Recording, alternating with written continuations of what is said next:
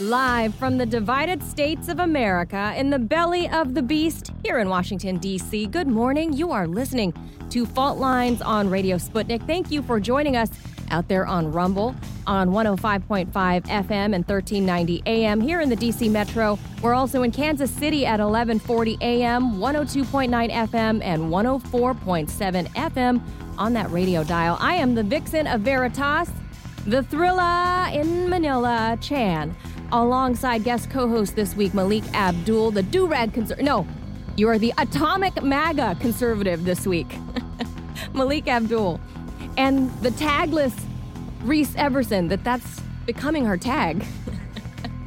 this is the show that dares to go there. This is Fault Lines.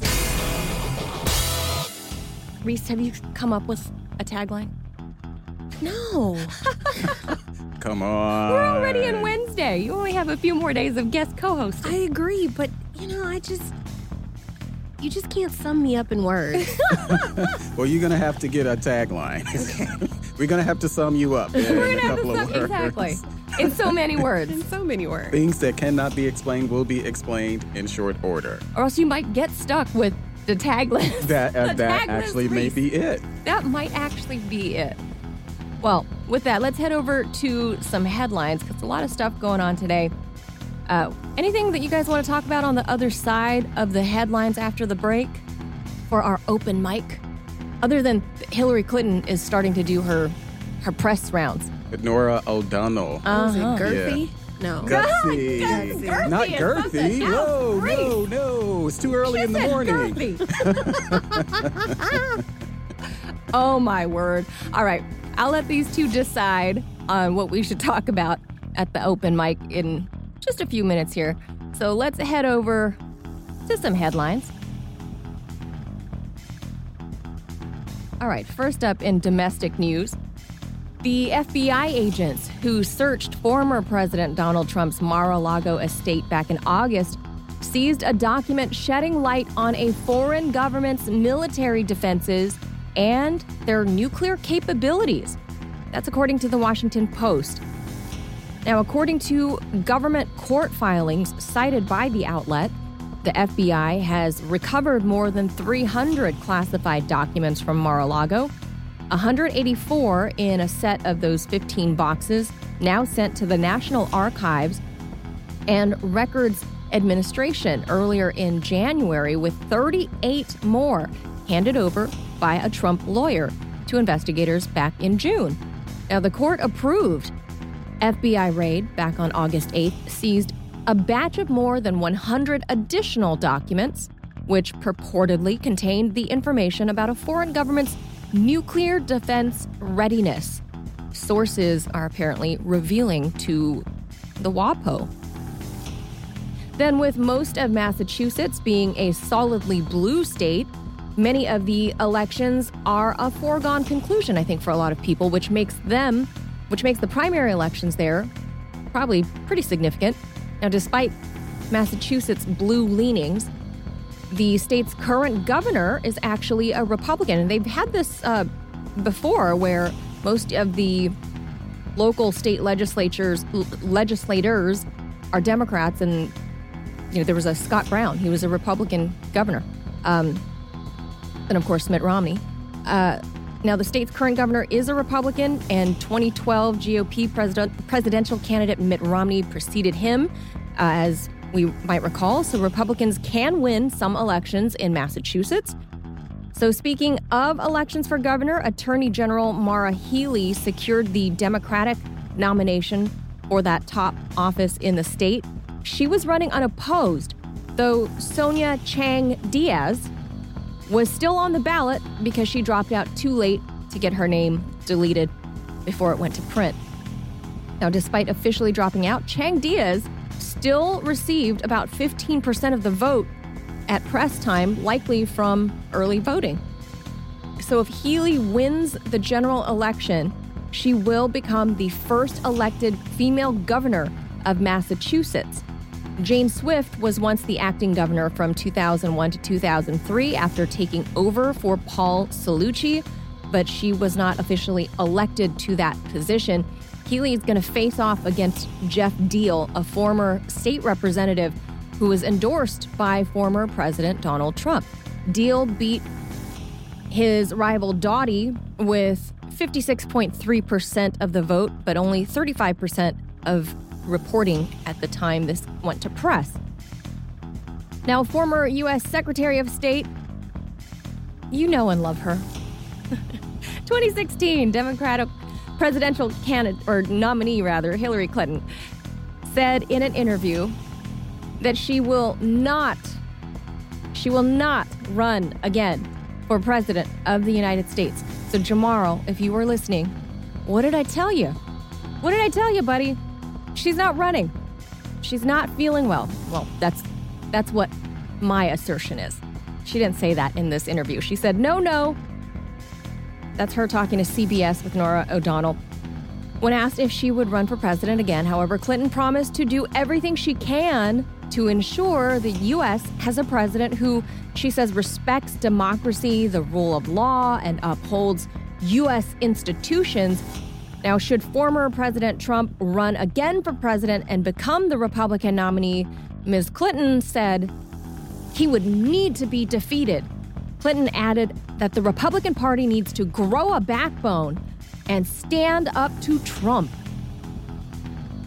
Then over to my home state, California. Their power grid operator has declared a, state of energy emergency, warning that it may institute rolling blackouts to curb a surge in demand, which has hit all time record highs as locals crank up the AC to escape an unprecedented heat wave this past week. The California Independent System Operator, or ISO, issued a level three emergency alert Tuesday night saying electricity supplies were beginning to, quote, run low in the face of record heat and demand, and that there could be outages. Quote, if needed, ISO could order utilities to begin rotating power outages to maintain stability of the electric grid. The agency said, adding that Tuesday's peak electricity demand was expected to exceed 52,000 megawatts and quote, a new historic all time high for the grid. The ISO went on to explain that contained power outages will help to maintain reliability and avoid cascading blackouts, ensuring the system doesn't collapse into uncontrolled, unplanned power failures. Then to international news, newly minted UK Conservative Party leader and the newest Prime Minister, Liz Truss, broke with tradition Tuesday. Her telephone call with her U.S. counterpart, Joe Biden, came after her very first call being made to Ukraine to talk to one Volodymyr Zelensky.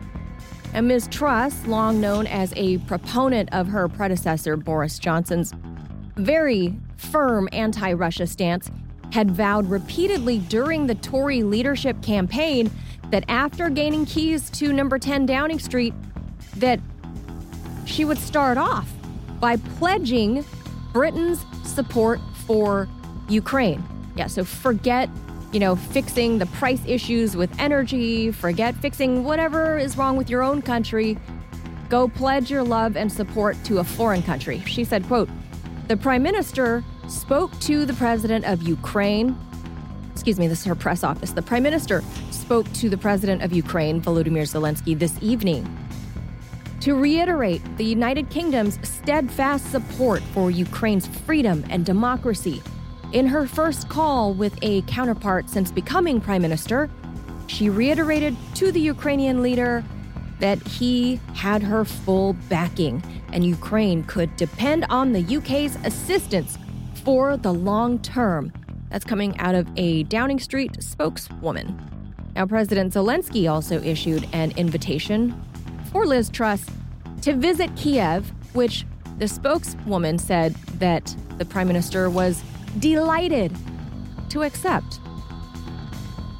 Then G7 countries have got another thing coming if they think they can, quote, dictate energy prices to Russia via a price cap, says Russian President Vladimir Putin. Quote, You asked about capping prices for our energy resources.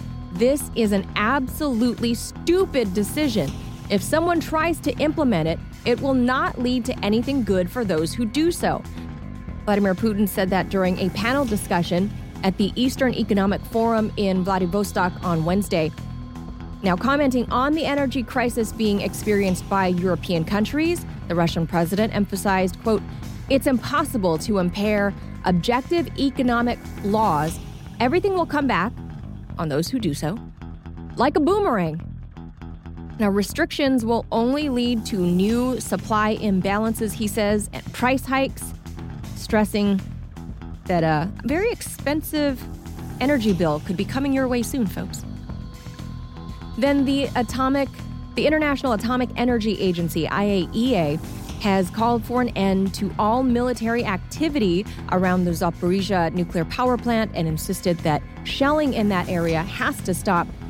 The agency's report on the situation in Ukraine, published last night, stopped short of identifying the culprits targeting the Russian held facility. Quote, any military action, such as shelling within or in the vicinity of a nuclear facility has the potential to cause an unacceptable radiological consequence. The IAEA report said, adding that the what they call the seven pillars of nuclear safety have all been compromised at Zaporozhye. Now, the quote, the IAEA recommends that shelling on the site and it, its vicinity should be stopped immediately to avoid any further damages to the plant and associated facilities for the safety of the operating staff and to maintain the physical integrity to support safe and secure operation, adding that this would require agreements by all relevant parties to the establishment of a nuclear safety and security protection zone around the ZNPP. Now, Zaporozhye is Europe's largest nuclear power plant, along with the nearby city of Energodar.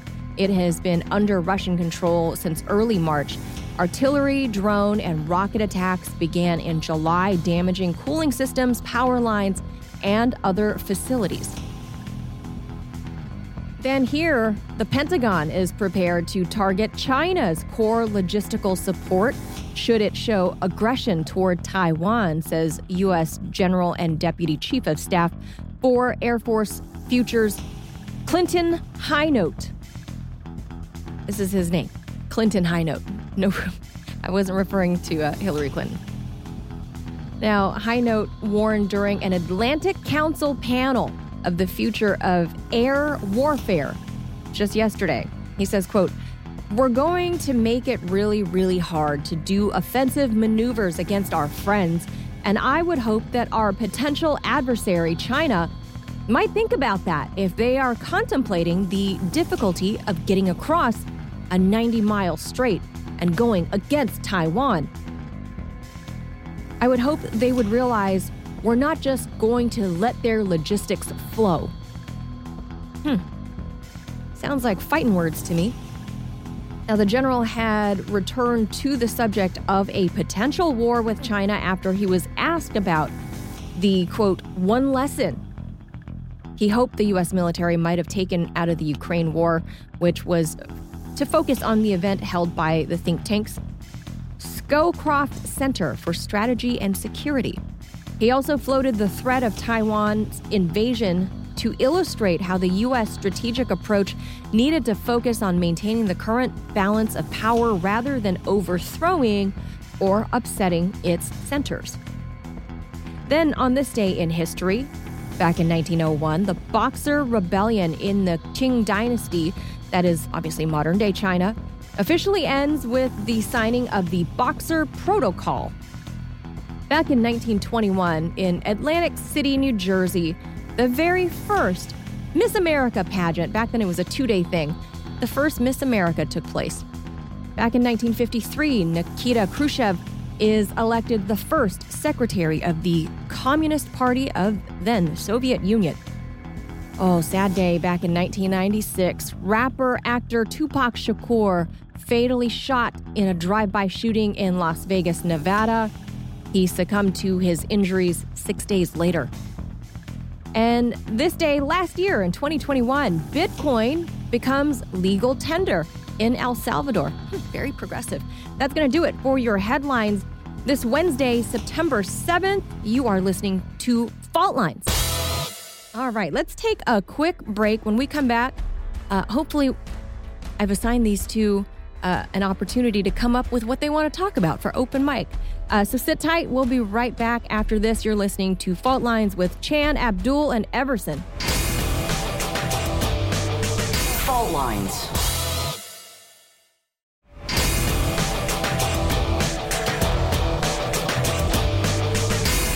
Fault Lines.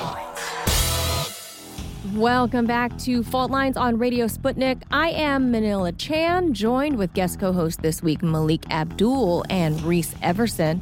Uh, now, I'm going to go with ladies first. What is on the top of your mind? What news subject is making you, I don't know, worry this week? It's not even worry, but Manila, my heart goes out this morning. I mean, I we didn't I didn't think about it yesterday, um, as none of us have school age children, but um, yesterday was the first day of school for uh, back to school for the kids in Uvalde, Texas. Uh, most of Texas has been back to school for a few weeks, but uh, as you may you know remember, there was a shooting in Texas that killed, um, I believe, 19 students and two teachers. Um, a gunman just you know walked into an elementary school and uh, opened fire Yeah. on children, babies, and um, These are like third graders. Yeah, and and these are you know itty bitty babies, and so it, it- yesterday being their first day back, it was just That's important that we send out our you know our thoughts, our prayers, our encouragement, our support because that's not something a child is even you know basically and- able to deal with. How do you? I mean, you how know- does an adult process that? But it seems really odd to me that this is like an American phenomenon. Yes. This kind of school shootings in particular, hmm it's an American phenomenon. Because you don't you don't hear we're not the only country with guns. We're not Well, the only we're- country with wackos. I think we're So- probably one of the, well, maybe maybe there are others, but I think as far as our Constitution and our Second Amendment rights, like all of that is folded here, folded in the discussion here in ways that I don't think is exists in other um, countries. I, I think you the United States is pretty um, on the, like on its own when it comes to like our gun laws and our support for gun laws because people you they will go to bat with you over uh, the right to bear arms, and so it's it is definitely a very um, you know sad thing that happens all around the country, but particularly now that we know what happened, you know, because initially our heart our hearts are still there, but there were things that we found out after the fact, just the total failure in policing that makes Oh, it even more tragic. And I don't think Absolutely. that they're they waited 90 minutes. Yeah. bef- there was a 90 minute uh, wait time before anyone went into the school to actually attack them. And there were police uh, officers, guards Buffoonery on the, on the scene who did not respond, who stood there and didn't want to risk their lives. their own Um, lives, which and- that's and your so job. Now Yeah. there's been an inspector at OIG, Office of Inspector General,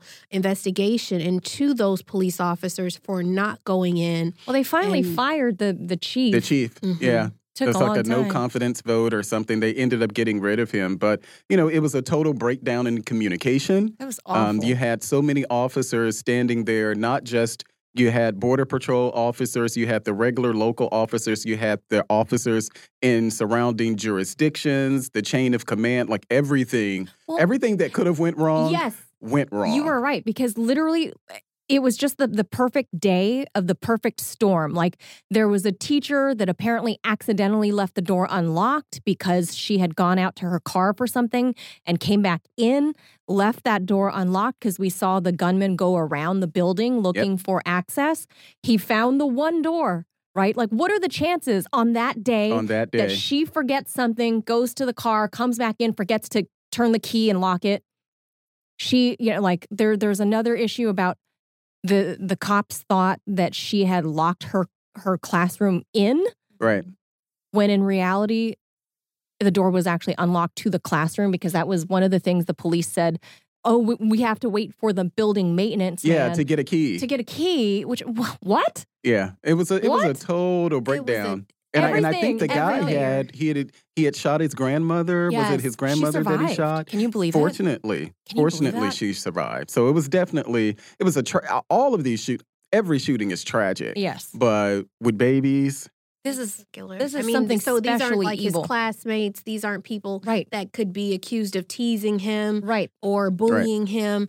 These are They're- babies. These are Mhm. babies that They're like nine year old babies. That that there's no reason for this, and so now these kids, their first day back, and a lot of them are trying to process it. One, um, if, if I don't know if you've seen this, but they've got training that they now do of how to cover and protect yourself and how to take a mat. There's a supposedly bulletproof mat.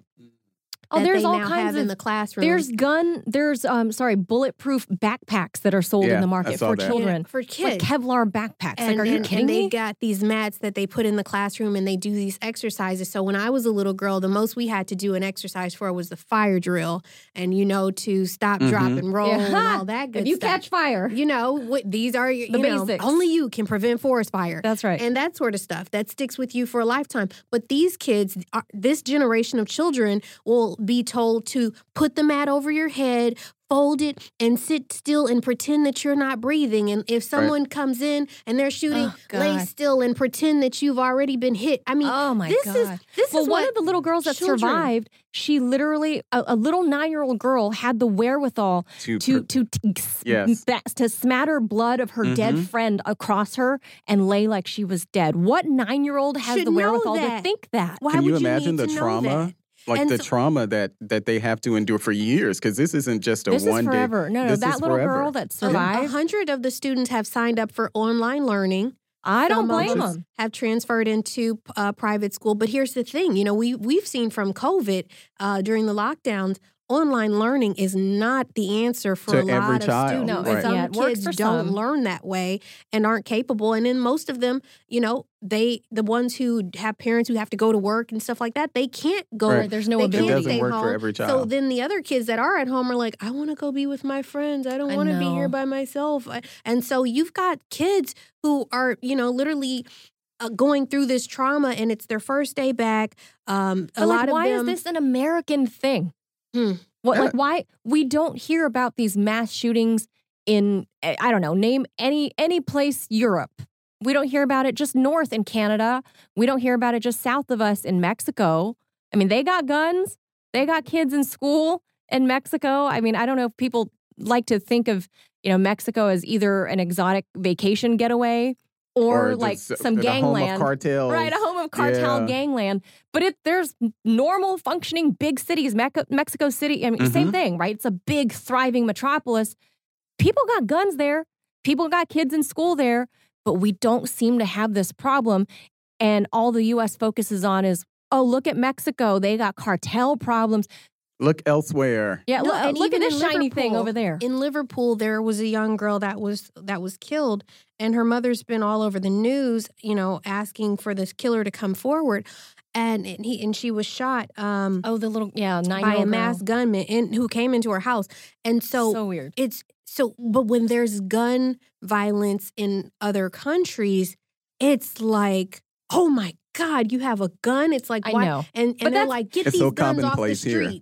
Streets and so it's like a call for it now and and they're really But see, pushing that's gun just it, though. That's the argument, right? Is then only the bad guys have the guns. That Mhm. is the American argument, and and I'm not saying it's a bad one. You know, I'm very I'm pro Second Amendment. You know, uh, Bobby Patillo. oh listen i'm Bob all is about way- a good trip to the gun range yeah, Bob Bob is is a as blue as they come, but Robert Patillo, Mhm. very Well, two way he's from Democrat. the South.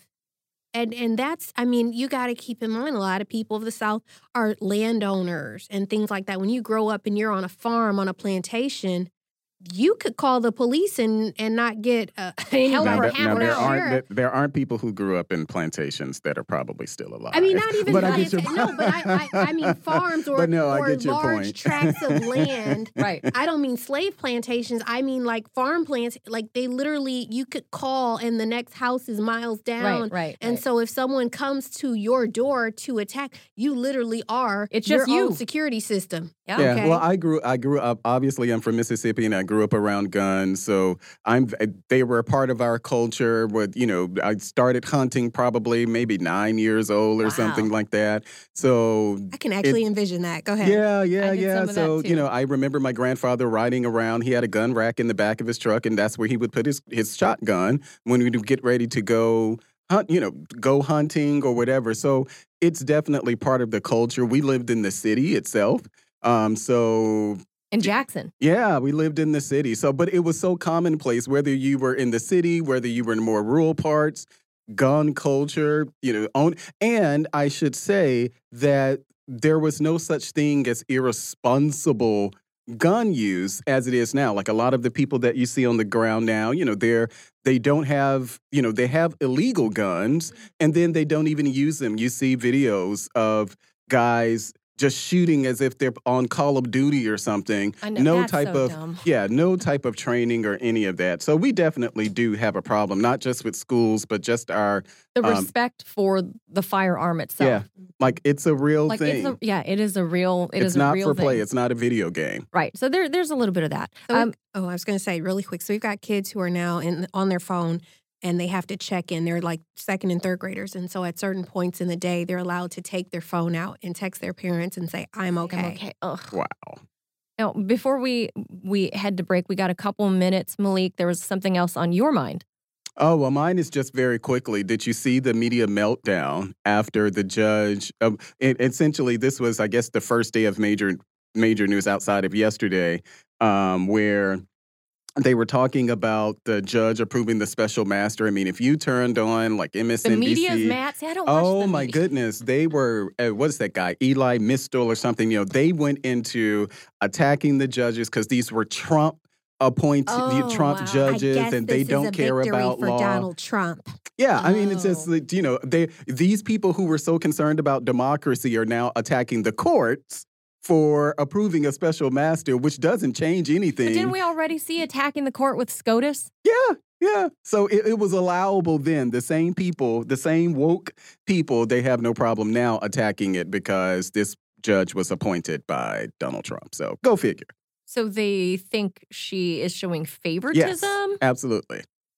That she can't. She's i- i- She like, can't be Can't impartial. be impartial, right? Well, you know, no judges, no one thinks, whether you're a Republican or a Democrat, no one thinks that you can be impartial when you do something that they disagree with. So Right. Republicans say it about the liberal justices, um, Democrats say it about the conservative justices. So, I don't know. Is impartiality impossible? No, I don't believe it is, no. but I will say that I've seen a level of corruption in courtrooms Oh, me too. across the United States that is Oh, disturbing. Me too. Our legal system is far, far from imperfect, but just because I mean, but right, far from perfect. Sorry, yes, very imperfect. Um, but you know, what's why are y'all scared to have a third party look? Is all I have to say.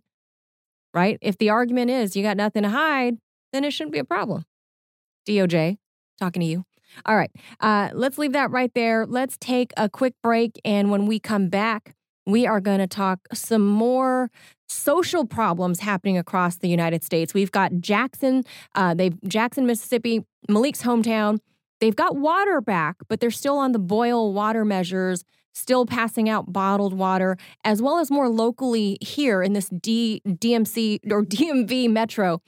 Um, there is a teen curfew that is starting this weekend because of a spike in specifically violent crime um, that is impacting teenagers around this area that's more than doubled the arrests of teenagers in this area have more than doubled around this time last year we're up to almost 500 arrests and we just wrapped up the summer uh, and that's just in PG County alone, Prince George's County.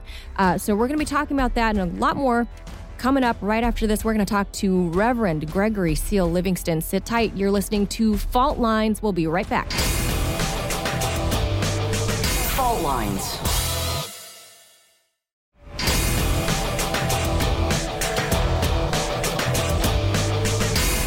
Fault lines. Welcome back to Fault Lines on Radio Sputnik. I am Manila Chan, joined this week with guest co host Malik Abdul and M. Reese Everson. Uh, we are heading over to talk about some more domestic issues within uh, different cities across this country. Uh, so, with that, we want to bring in the good Reverend Gregory Seal Livingston. He is an ordained minister, pastor, preacher civil rights and community leader in New York City. He is also the founder and president of Equanomics Global. Reverend, good to have you with us. Thank you for being here. Dr. Chan, it is always my pleasure and always have an exciting time. And your guest hosts, they are simply off the hook. I, it should be a very interesting segment. It should be. Thank you for that. Now, whenever we have you on, we're always talking about some pretty sad, depressing domestic issues, community issues. But I, I got to say, at least the voice that you have soothes the soul a little bit. So I feel a little a little better after we talk to you about it. Um, but first, let, us kick off the conversation with with the issue of the Jackson, Mississippi water crisis. Um, you and I have actually, over the years, talked about several water crises. Uh, we've talked about Flint and um, water rights with Native Americans. We've talked about a lot of water issues. Now, over to Jackson, this is actually Malik's hometown. So I'm, i want Malik to kind of lead this conversation. Well, good morning, Reverend. Thanks for thanks for joining us. Good, thank you, Brother Abdul. Good morning to you.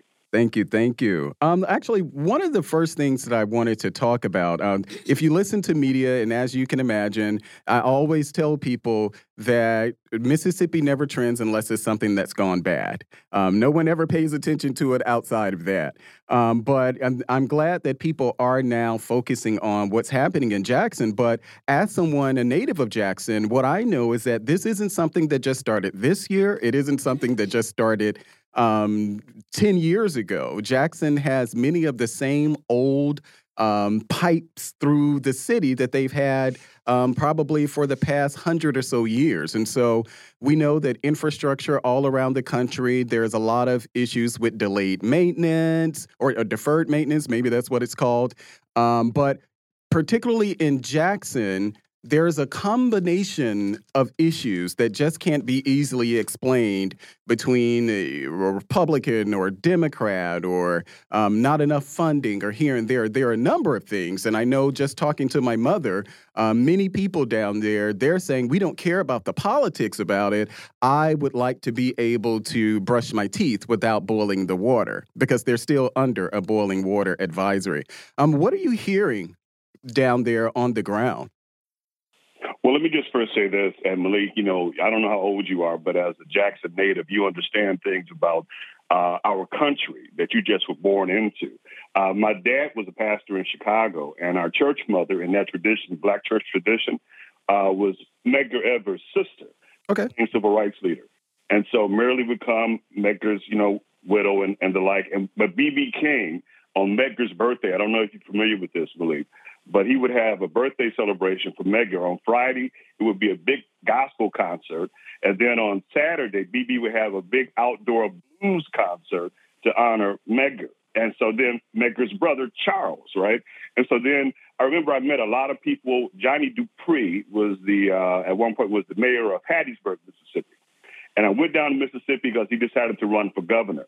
And had he won for governor, he would have been the first black person right, to win a statewide office since Reconstruction. And so just even looking at that kind of stat and the things I was able to learn because Charles introduced me to everybody and it was just an incredible time. Uh, it, it is, there is the whole idea of political will, there is culture, because what we understand is that the law and culture don't always track. You can change the law and not change people's hearts.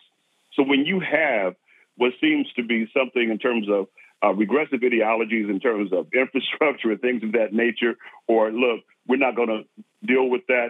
I, I, I guess what I'm saying, Malik, you know, is that Mississippi, you know, which is an incredible state, a lot of incredible people have come from there and done incredible things, but they had to do it against incredible odds. You know, it's it's it's it's just the fight in Mississippi has never stopped. I mean, forgive me, I forget the date uh, when uh, was it 1995 when when the state books in Mississippi in terms of slavery finally said, okay, slavery is you know against the law. You know, I mean, come on, everybody. I was down in Mississippi as well uh, when Johnny DuPree was running for governor. And so, you know, we, we were working. And so I saw some things that I didn't even see in Chicago, Illinois, you know, growing up there, or in New York here now. You know, that, at this one black area where people were voting the polls, the police, the police has stationed themselves at the legal boundary of the poll, right, where you're not supposed to bring in certain materials and things. And they had signs up saying fingerprinting inside. Well, when the police have a sign up in a black neighborhood, in a challenged neighborhood, uh, in, a, in a neighborhood where people have uh, not had access to the legitimate economy, they have to create illegitimate economies and all these kind of things. When you put up fingerprinting inside about voting, they're not going to go. You know, they're not going to even think about or say to anyone, you know, can I vote? They're just going to avoid that altogether. And this was, uh, what, 2013, 2014, when this was happening. And I happened to be on the radio at the same time talking, and I, and I told the folk on the radio what was happening, and, and it was unbelievable. And so, again, I don't know how old you are, Malik, but like your mom, you know she got stories, and Big Mama, you know they got stories too that the country and the world needs to hear because many folk would not believe the the regressiveness that exists in many of these places.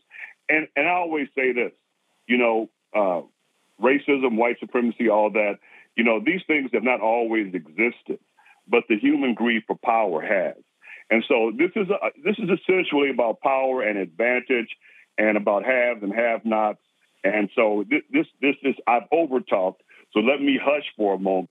And, and, and, hear from you guys. No, not at all, Rev. I mean, would you say that this was a problem um, I, I don't want to blame the residents and the, the victims of this water crisis in Jackson, but is it a problem at the polls in Jackson that they elected the wrong officials to lead them?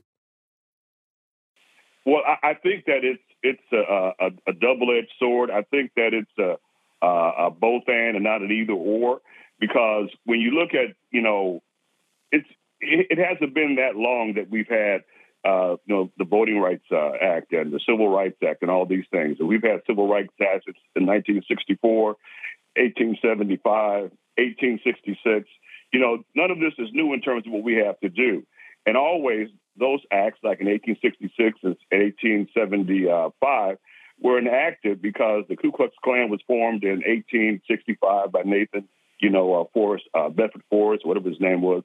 And so there were Confederate sympathizers that were attacking the free black slaves, the free blacks, and everything. And so these uh, acts were enacted to offer protection for folk. And so then when you talk about the civil rights movement, oftentimes people get caught up or they misunderstand.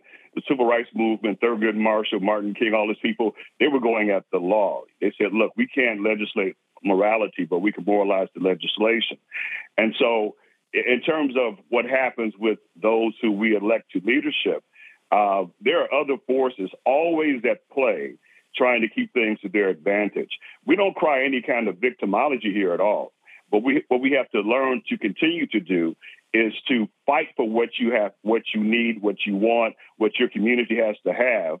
And so, but and so part of the, the task of those who want otherwise is to, you know, to to basically dumb down, if you will, the electorate and to get people to say that voting doesn't work. Why vote? It doesn't mean anything. Well, those are all strategies and tactics. And once you can kind of work your way through people's emotions, because then you can say, if you can get to them and say, no, this is why you need to vote. It's mathematical here. That's why we weren't allowed to vote because it's mathematical you know, and when we understand the math of this, and we also continue to fight because it's a fight on many fronts, we have to fight those that we have to fight for what we want and to get the right people in office. Because if you want to change the laws, you got to change the people that make them. And so we have to continue to organize, to press, to talk, to communicate, and and and, and just what you guys are doing here, what we're doing here. This is important because somebody's hearing this who had thought nothing about this. They were just going to work every day or doing whatever. And now they realize that I'm a citizen, not a subject. I'm a citizen. And I cannot be a citizen just on election day because then I'm abdicating my rights, my powers, and my duties as a citizen. I'm a citizen 365 days of the year. That's part of this American experiment that you're not a subject, but you're a citizen and you have power, not just with the uh, ballot, you have power, period, because you don't serve the elected. The elected have to serve us. So let's yes.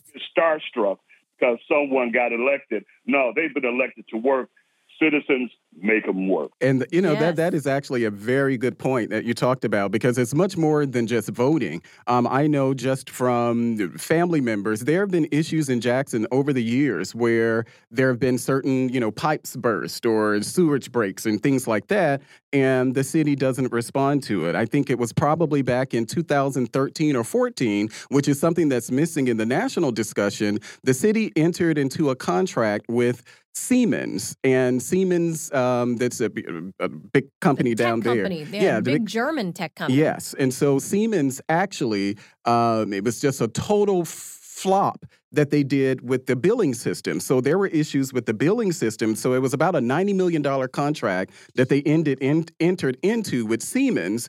And for years, Jackson was not able to actually collect any water fees, which would have totaled about $1.8 million a month. A and, month? Yeah, $1.8 million a month, which they would have gotten. So that was in lost revenue. Wow. Um, there were so many other things that were happening. Um, the city, I think, probably sometime some some years ago they approved an actual um, increase because they they were trying to actually recoup recoup this. So they the city actually approved voters. To your point about voting, voters actually approved and I think it was a one percent increase in water collection fees just to kind of make up for the damage that had been done with the Siemens contract. So there was a lot of mismanagement on that oh, side. Wow. Um, you know, you hear contractors, they talk about how pretty much in Jackson, there was they did the patch. So, you know, they put a band-aid over it, yes. but then they didn't fix the larger problem. So definitely there were a lot of things that contributed to it that actually is beyond race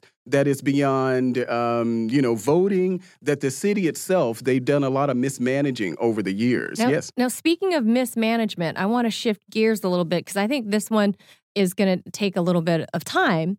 Um, reese earlier had brought up you know the first day of school back at uvalde texas. Um, so you know this brings the highlight on on kids right?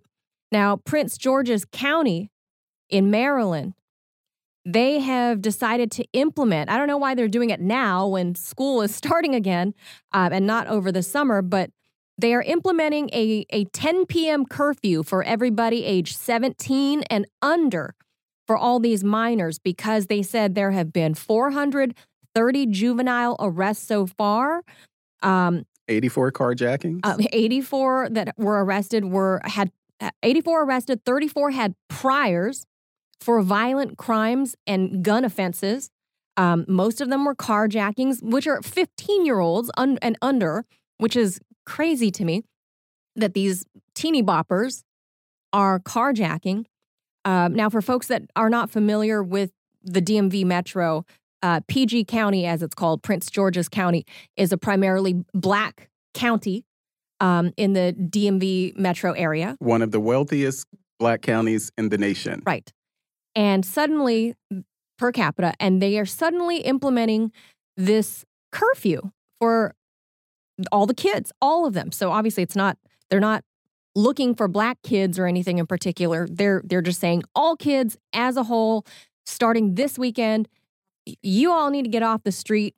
You know when i was a kid when i was a kid street lights come on that was how you we didn't have smartphones right in the 80s streetlights come on, that's when you know, or else grandpa or my mom or somebody was going to come drag me in by the ear.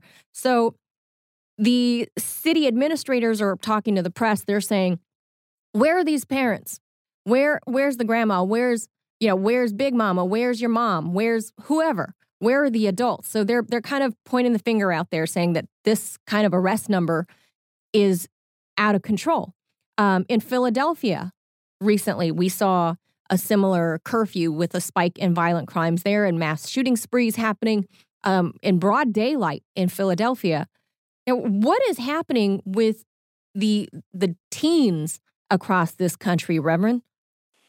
You know, let me say this, and Manila, you know, you and I over the years, especially when I was in Chicago, we we dealt a lot with violence and everything because you know, in 2018, I know one of my buddies, uh, a pastor, he did uh, 104 funerals that year in 2018, and I remember him calling me saying, Livingston, I can't take it anymore. I said, You shouldn't be able to take it. That's too much. We were on the cover of the Sunday Sun Times, and we're asking us, how how do we handle all these funerals that we were doing? Because I think then then you guys know this past July 4th, a very affluent suburb of Chicago had the Highland Park Highland Park massacre, right? And so I was there that weekend, actually funeralizing a, a cousin of mine. And so we, we know that you know what happened that weekend in Chicago proper in Chicago proper is that 70 people were shot and 15 killed, right? Now, that, that that's not seen as a massacre because maybe they weren't all shot in the same place, right? But the thing is, uh, me and some of my colleagues talked about, but it's still happening on a regular basis, so much so that it's that it's seen as as normative. And so, trust me, well, you know, when I was in Chicago and, and working on this in New York, coming off this pandemic, because people were under pressure. Now they're popping, you know, like pots and everything. Is that you know we we we, created a, like a parent a parent surrogate program, right, to teach parents how to be parents. You know, okay, okay, parenting is a problem. Let's how do we work on that? How do we get money going towards that? We've had to work on things in terms of having black led programs getting funding. What I mean by that, and this guy is a great friend of mine. He was Secretary of Education, he was superintendent of schools in Chicago, Arne Duncan. Arne is a great friend, friend of mine. Lauren Jobs, Steve Jobs' wife, Apple, she gave Arne $90 million, you know, to use to, to do some things in Chicago. And there were a lot of programs, black led programs there. And, uh, you know, and again, Arne and I are great friends, but it was like, Sister Jobs, we've been on the ground for a long time in the dirt, you know, and so what what about us? Again, not pushing any kind of victimology, but in terms of the curfew piece, I know there are people that are talking about personal freedoms and everything. And most time when I hear people talking about issues of violence and everything in minority communities, I need to know where you live. Because if you if you're advocating certain things, where do you live? Come spend the night. I remember me and Reverend Jackson had spent the night in uh, uh, uh, one of the great, you know, famous projects in Chicago. I forget, the, it wasn't Cabrini Green, it was another one. And it was amazing that the woman's apartment that we were staying in, we slept there overnight because of things happening there, right? We understand that real leadership means everything is committed, not just your intellect, but your body as well. Well, that woman was the woman that had met Jesse Jackson in 1971, where she got shot in her stomach while she was pregnant. And Jesse and the people there, they took her to the emergency room and saved her and the baby. We didn't know we were coming to her apartment. It was just that thing, right? So again, what we learn is is that none of these problems are new. None of the solutions are new, but it is the implementation of these solutions that must be sustainable, right? And so, if if if we if we think that partisanship is going to sustain solutions, we have no historical context. We are ahistorical. But again, it is, I, I believe, it is, it is the citizenry that we have to continue to educate and galvanize the citizenry. Because if someone says, well, restricting people's freedom of movement, look, curfews haven't done that much. Look, I know for a fact what curfews can do. Curfews may not get the predators off the street, but it gets the prey, P R E Y, off the street. You see what I'm saying? There are people that are on the street who are not predators who need to be in the house when the lions and tigers or whatever come out at night, you know? And so, but these are things you only learn by having boots on the ground. Manila, you know, I, I pastored in some of the most challenged areas in, in the city. I had a young lady, 17, pregnant. She was shot, you know, uh, uh, killed, killed her baby. Her boyfriend shot him in the back. Well, his daddy lived across the street from me. He was the biggest drug dealer in the area. But guess what? Myself, the police, you know, this dude was no dummy. We had to negotiate and work with this guy. And then when his son was shot and his girlfriend killed, he was he wanted to work a little bit more. But what I'm trying to say is most of the public, well, a lot of the public doesn't understand that it's not just black and white, cut and dried when you're dealing with issues of violence. Because again, issues of violence use the tools of division and racism in order to achieve the objective of advantage, right? And Reverend Livingston. Power. Reverend Livingston. This is Reese. Thank you for coming on this morning. So, I do hear you, and I do want to say that I, I feel like to an extent there's a disparity here. When you look at the situation in Uvalde, Texas, in a quiet suburb, and a European descent uh, young man go or man goes into a school and shoots up children, there's a mindset, or there's a one. There's access to privilege. There's access to opportunity. It wasn't a lack of jobs there's literally just a mindset poisoned towards violence, open to killing. When you go into other communities where people have been deprived, depraved of opportunities, of, you know, access to things, you know, simple things, whether it's a recreation center, a tr- job corps training center, or just like you said, jobs, um, they they can tend to turn to the streets for recreation. And so there's a distinction between going into a school and just shooting up babies um, because you are depraved as an individual versus your community being deprived and you trying to um, rob your way to you know have access to food and groceries or or just nice things. And i think uh, you know it's true. We don't have i would say that you know the vast majority of the people that they probably have arrested for carjacking weren't doing it because they needed to, you know, put some food in their stomach. It was probably so that they could have iPhones and, you know, things of that nature, flashy items, which unfortunately the culture of, you know, just young young cultured uh, I won't even say hip hop pop culture does promulgate all of that ideology of oh I've got to have this and I've got to have that. And you know I mean I, if you but recall cost right at what cost? If you recall during the uh, George Floyd uprisings, a lot of the DC stores and a lot of stores across the country, there were smash and grabs, and they went into, you know, the the Rolex store and the all of these stores broke windows and, and took items that they could then show on Instagram and mm, say, oh, yes. I've got this, I've got that. So I would say that a large number of the people in PG County, which is like we said, not a poor county, um, are looking to be able to showcase some type of wealth. And so it's really an economic issue, socioeconomic. No? Yes, it is socioeconomic. And there's also the understanding that violence existed in America before television or anything like that, because there is a hypocrisy about violence in America. If, if you know, the, the, thing is, and if I could just say this real quick, because I know sometimes people get turned off by this, but we talk about how this country was. This country started in violence. Every country starts in violence. Nobody says, okay, you can have this border. Okay, bye bye. You know, you have people leaving Europe, uh, you know, uh, monarchies and oligarchies coming here to start a, a, democracy that's supposed to be based in meritocracy, but it, has the underlying his, uh, hypocrisy of slaveocracy, a slaveocracy informed by colorocracy and pigmentocracy. And so, how do you sustain a slaveocracy? How do you turn uh, African into a slave. It, it requires violence and lethality and savagery, and it has to be sustained over the years to have it generational. Because slavery was real in America because we had to abolish it with the 13th Amendment, right?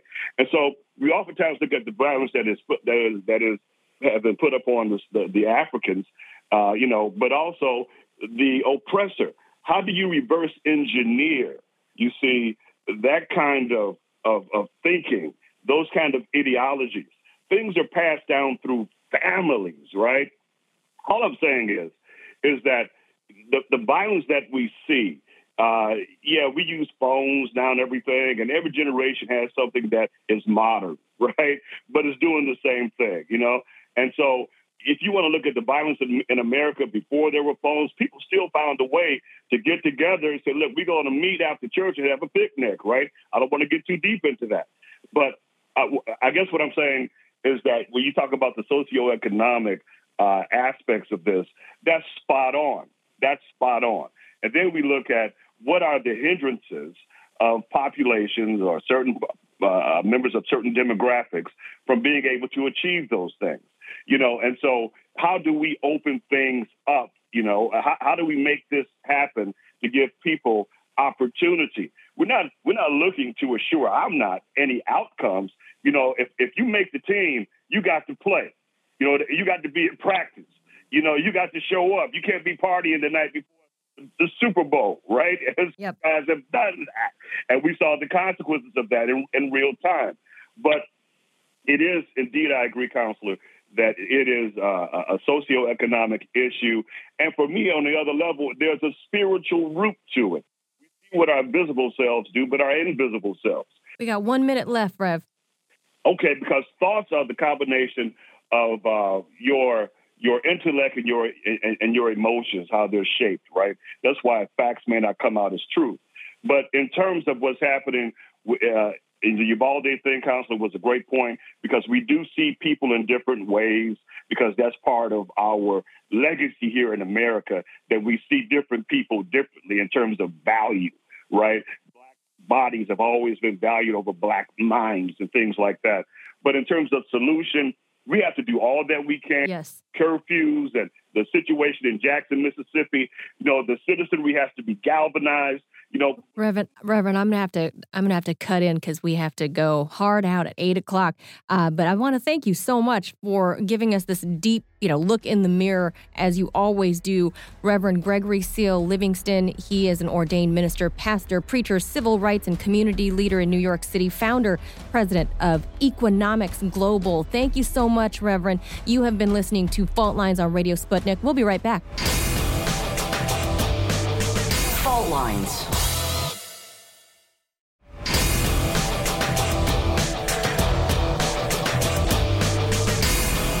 Fault lines.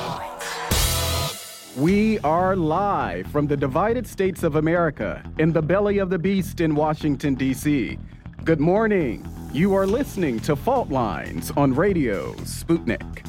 Thank you for joining us on Rumble 105.5 FM and 1390 AM in the DC Metro.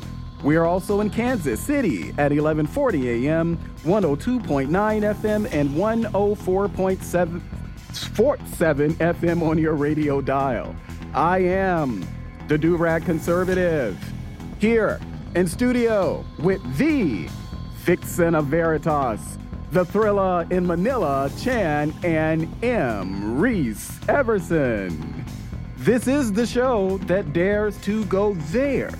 This is Fault Line.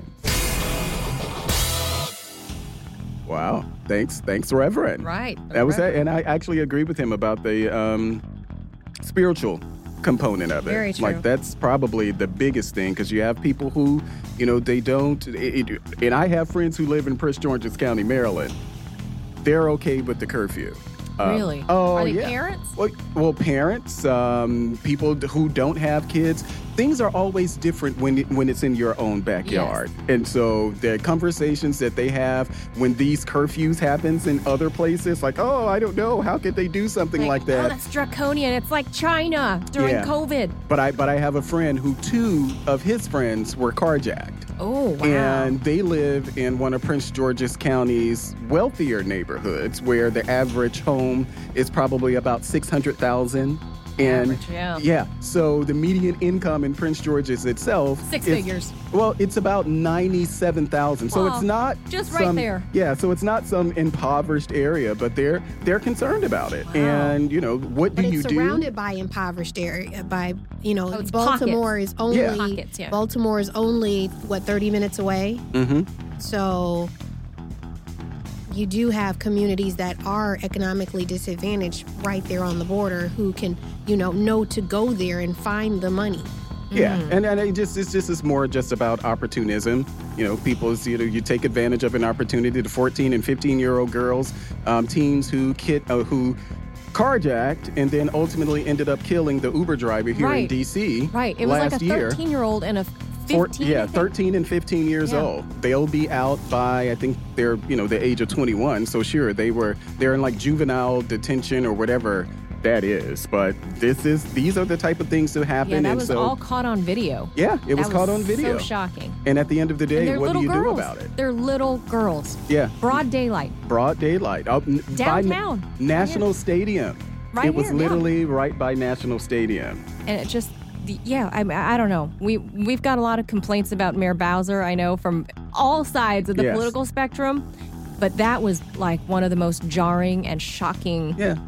things. Because it had happened in an area that people aren't accustomed Right. to. So this is literally in the Navy Yard um, There's National Park going on area. young people specifically, and, and, and the level of depravity of humanity, we've fallen to a, a whole new low. Yeah. Absolutely agree. Absolutely agree. So let's start with some headline news. Yes, sir. In national news, the Federal Bureau of Investigation, the FBI, as if you didn't know, agents who actually uh, searched former President Donald Trump's Mar a Lago residence in August seized a document shedding light on a foreign government's military defenses and its nuclear capabilities. So, does the Washington Post reported that probably came from a leak from the Department of Justice. According to government court filings cited by the outlet, the FBI has recovered more than 300 classified documents from Mar a Lago. 184 in a, set of, in a set of 15 boxes sent to the National Archives and Records Administration earlier, and in January, with 38 more handed over by a Trump lawyer to investigators in June. The court approved FBI raid on August 8th, seized a batch of more than 100 additional documents which purportedly contain the information about a foreign government's nuclear defense readiness. Sources from the DOJ are revealing. With most of Massachusetts being a solidly blue state, many of the, of the elections are a foregone conclusion which makes the primary elections more significant. And despite this blue leaning the state has, the current governor is a Republican, and in 2012, GOP presidential candidate Mitt Romney preceded him. So Republicans actually can win in Massachusetts, and in fact, they have. Speaking of elections for governor, Attorney General Maura Healey secured the Democratic nomination for the top office in the state. She was running unopposed, though Sonia Chang Diaz was still on the ballot because she dropped out too late to be removed. Despite officially dropping out, Chang Diaz still received roughly 15% of the vote as of press time, likely from early voting. If Healey wins, she will become the first elected female governor of Massachusetts. Jane Swift, remember her, was acting governor from 2001 to 2003 after taking over from, for Paul Cellucci. But she was not elected to the position. Healey will face off against Geoff Diehl, a former state representative who was endorsed by former President Donald Trump. Diehl beat Doughty with 56.3 of the vote with only 35% reporting at press time. Former U.S. Secretary of State and 2000 Democratic presidential nominee and former First Lady of the United States, Hillary Clinton, said in an interview that she will not run for president of the United States again. What a bummer. No, no, Clinton said in an interview broadcast by CBS on Tuesday when asked if she would run for president again. However, Clinton promised to do everything she can to ensure the United States has a president who respects democracy, the rule of law, and upholds U.S. institutions. Should former President Donald Trump run for president again and become the Republican nominee, Clinton said he would need to be defeated. She also added that the Republican Party needs to grow a backbone and stand up to Trump. California's power grid operator has declared an emergency, an energy emergency, warning that it may institute rolling blackouts to curb a surge in demand, which has hit an all-time records high as residents crank up the AC to escape an unprecedented heat wave. The California Independent System Operator, ISO, issued a level 3 emergency alert on Tuesday night, saying electricity supplies were beginning to run low in the face of record heat and demand, and that there could be outages. If needed, quoting, ISO could order utilities to begin rotating power outages to maintain stability of the electric grid, the agency said adding that Tuesday's peak electricity demand is expected to exceed 52,000 megawatts a new historic all time high for the grid.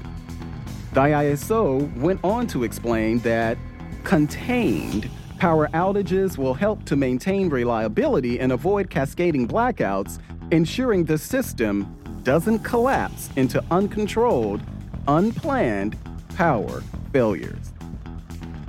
Newly elected UK Conservative Party leader and Prime Minister Liz Truss broke with tradition on Tuesday. Her telephone conversation with U.S. counterpart Joe Biden came after her first call to Ukraine's President Volodymyr Zelensky. Truss, long known as a proponent of her predecessor Boris Johnson's assertive anti Russian stance, had vowed repeatedly during the Tory leadership campaign that after gaining keys to number 10 Downing Street, she would start off by pledging Britain's support for Ukraine. The Prime Minister spoke to President of Ukraine, Zelensky, this evening to reiterate the UK's steadfast support for Ukraine's freedom and democracy. In her first call with a counterpart since becoming prime minister, she reiterated to the Ukrainian leader that he had her full backing and Ukraine could help depend on UK's assistance for the long term. President Zelensky also issued an invitation for the prime minister to visit Kiev, which the spokesperson said she was very excited, delighted, I quote, to accept.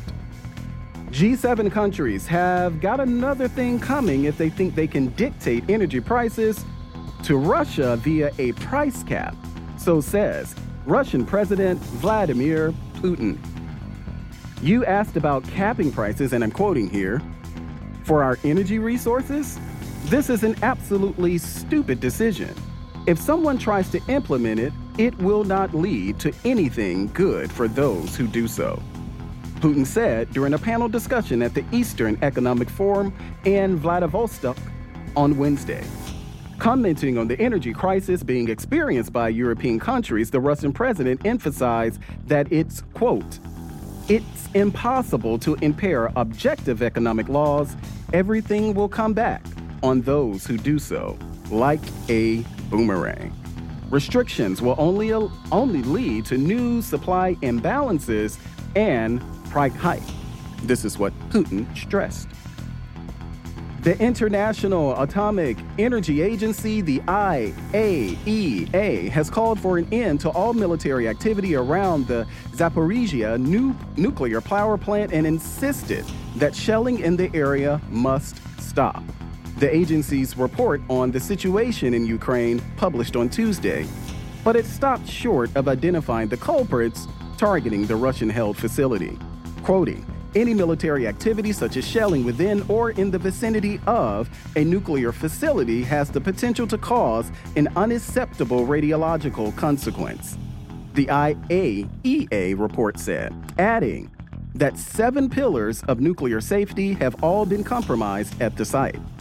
The IAE, the IAEA recommends that shelling on the site and, its, and in its vicinity should be stopped immediately to avoid any further damages to the plant and associated facilities for the safety of the operating staff and to maintain the physical integrity to support safe and secure operation. The agency said, adding that this would require an agreement by all relevant parties to the establishment of a nuclear safety and security protection zone around the ZNPP. Zaporozhye is Europe's largest nuclear power plant, along with nearby city of Energodar, and it has been under Russian control since March. Artillery, drone, and rocket attacks began in July, damaging cooling systems, power lines, and other facilities. The Pentagon is prepared to target China's core logistical support should it show aggression towards Taiwan. U.S. General and Deputy Chief of Staff for Air Force Futures Clinton Hinote warned during an Atlantic Council panel on the future of air warfare on Tuesday.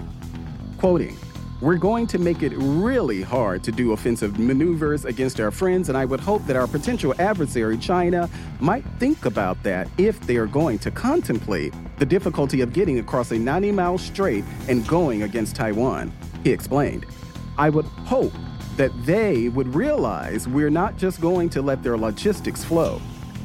The general had returned to the subject of a potential war with China after he was asked about the one lesson he hoped the U.S. military might take from the war in Ukraine, which was the focus of the event held by the think tank's Scowcroft Center for Strategy and Security. He also floated the threat of a Taiwan invasion to illustrate how the U.S.'s strategic approach needed to focus on maintaining the current balance of power rather than overthrowing or upsetting its centers. Moving to this day in history, 1901, the Boxer Rebellion in the Qing Dynasty, modern day China, officially ends with the signing of the Boxer Protocol. In 1921, in Atlantic City, New Jersey, the first Miss, um, Miss America pageant, a two day event, is held. In 1953, Nikita Khrushchev, Khrushchev is elected first secretary of the Communist Party of the Soviet Union. And in 1996, rapper and actor Tupac Shakur is fatally shot in a drive by shooting in Las Vegas, Nevada. He succumbs to his injuries six days later. And in 2021, Bitcoin becomes legal tender in El Salvador. Those are your headlines for today's date. September 7th, you are listening to Fault Lines on Radio Sputnik. All right, when when we come back, we're going to be talking the IAEA new report that was issued just last night. Um, they're saying that they want to keep a team of inspectors there. Uh, so, who better to talk about nuclear weapons inspection than a former nuclear weapons inspector? We're going to bring in Scott Ritter right after the break. You don't want to miss that. Stay tuned. You are listening to Fault Lines on Radio Sputnik. Fault Lines.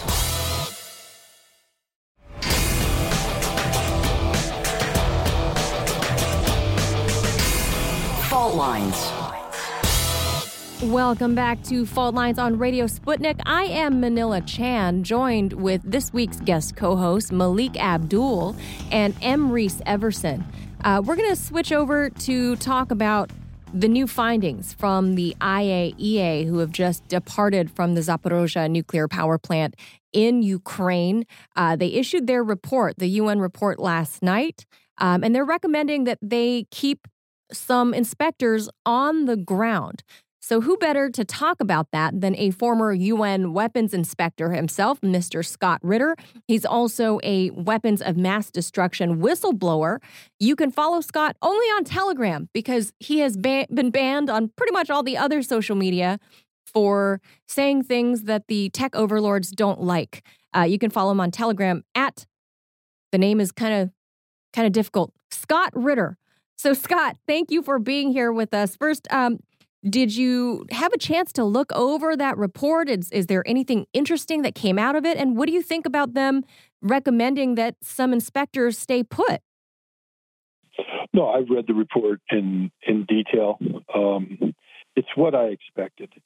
Uh, it's a um, a technical report that uh, you know focuses on the bread and butter of what the uh, IAEA uh, is all about, which is nuclear safeguards. That is uh, safeguarding the nuclear material and the operations of nuclear power plants. Um, this was not a nuclear weapons inspection. These guys know nothing of nuclear weapons. That's not what they're there for. They're they're solely to ensure the safe operation of the Zaporizhia nuclear power plant and to ensure that the appropriate measures are in place to secure uh, the nuclear material that is um, allocated to that site, both uh, that in the uh, nuclear reactors, but also the spent nuclear fuel that uh, is currently stored at the site in various cooling ponds. Um, and you know their their their report uh, reflects a couple realities. The first reality is the plant continues to operate safely.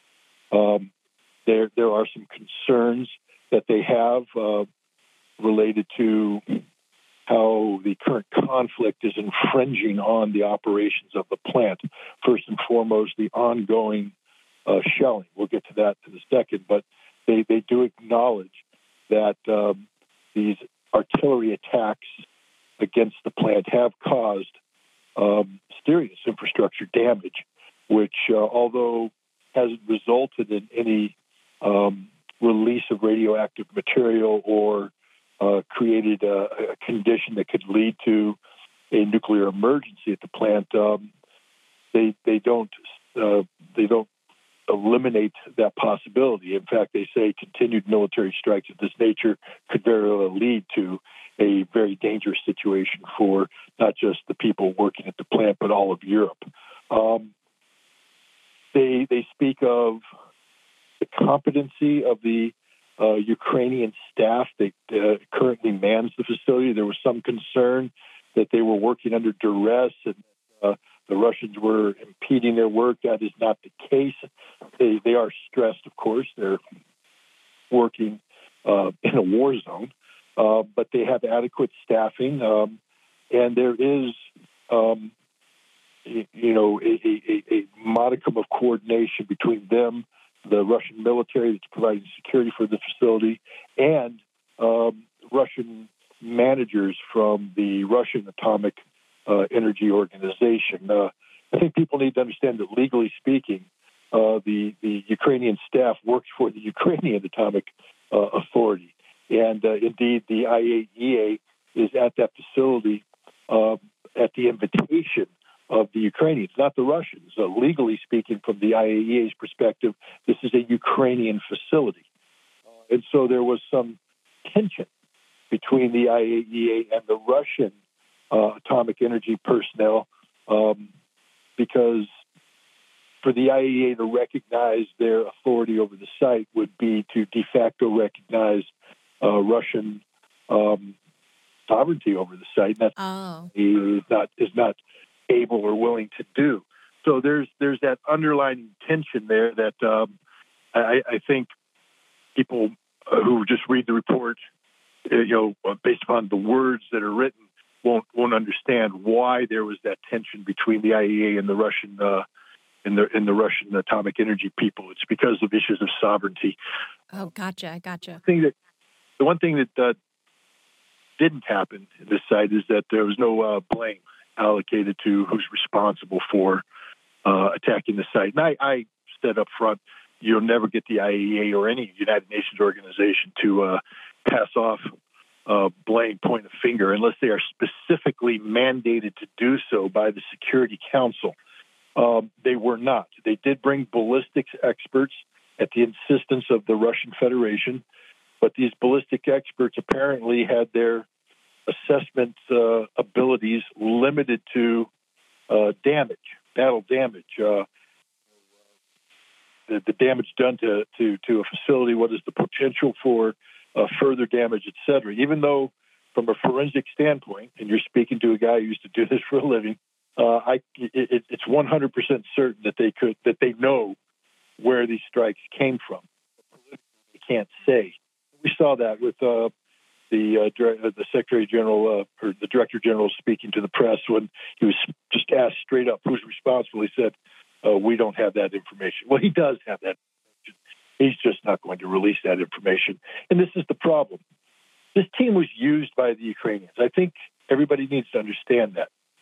International inspectors were dispatched at the request of the Ukrainian government, who timed a military offensive designed to capture the plant, seize control of the plant through force while the inspection team was there.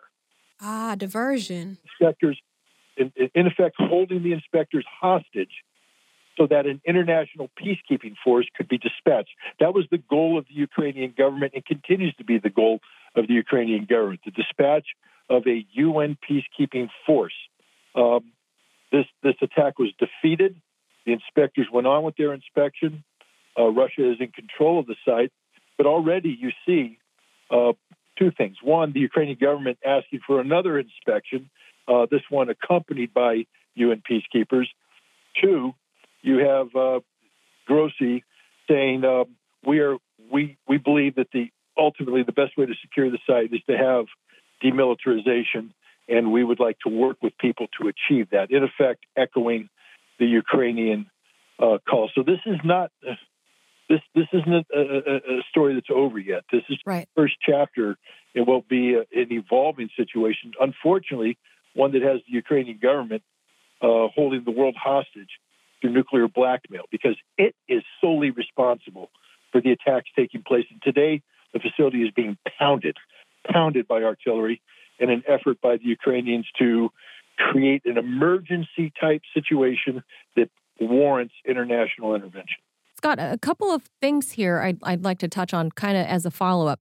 Um, one, in, in the way of the Russian perspective, um, if we look at how the OPCW, the Organization for Prohibition of Chemical Weapons, the OPCW, and how they operated in Syria, and mind you, mind the audience, I should say that that the Russian military was invited to Syria during uh, the height of the civil war to assist Bashar al-Assad in um, in taking down, doing away with with the terror and rebel groups trying to overthrow the government. They were invited there by the official government of Syria. The OPCW, uh, with their findings there, can can the Russians have any faith in these outside organizations in being fair and just? And do does having a, a permanent D, I mean a quasi DMZ, I guess, would that really help in in quelling any violence at any point? I mean, does it look like there's any you know chance of easing up on the violence in the south in, in the Kherson region? Well, uh, first of all, the Russia unfortunately knows the truth about how the United States and its Western allies have corrupted the United Nations and international organizations affiliated with the United Nations, such as the OPCW, such as the IAEA. I mean, my time as an inspector with the United Nations in Iraq, uh, Russia witnessed firsthand how the United States used the inspection team for purposes other than that uh, mandated by the Security Council uh, which you know, we were supposed to be disarming. Instead, we're being used to facilitate regime change.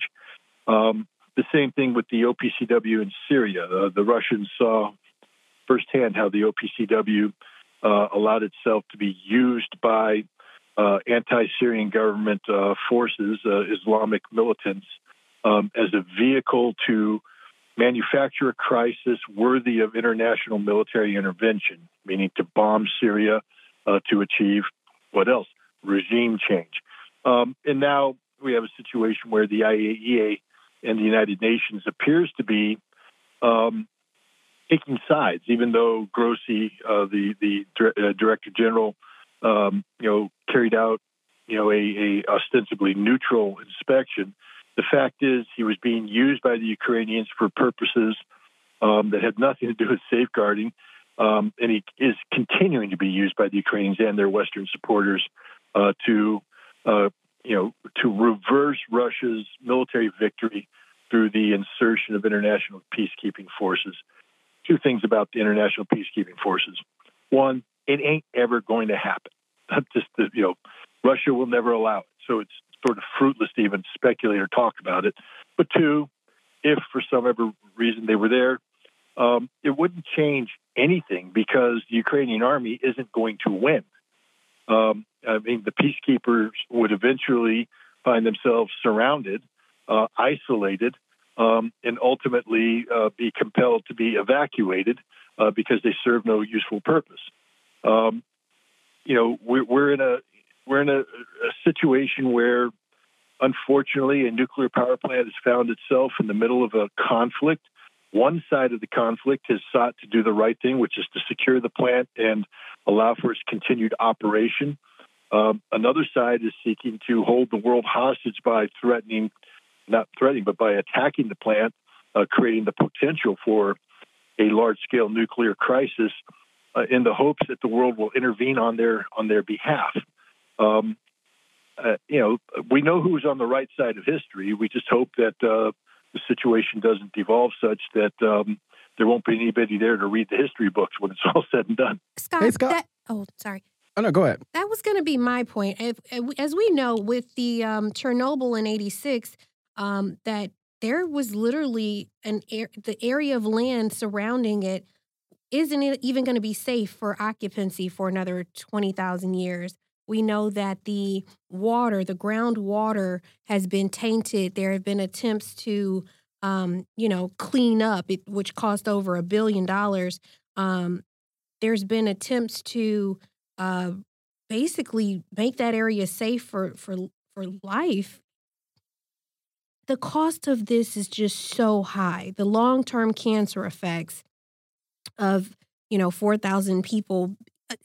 What, what we're looking at here could be so catastrophic that I, I guess I'm not understanding the risk, the willingness to take the risk. I understand that it's a war strategy. And I mean, to some extent, it's, it's almost evil genius, but the cost to the Ukrainian people would be devastating. Um, and to Europe at large. I mean, even, you know, back when Chernobyl happened, they had to move they had to move um, animals to different farmland because all the way in Sweden, uh, you know, uh, radiation was showing up on their indicators, and and so the farmland and the food supply of of Europe wasn't even safe. I'm just, it just seems like too great of a price or, or to risk.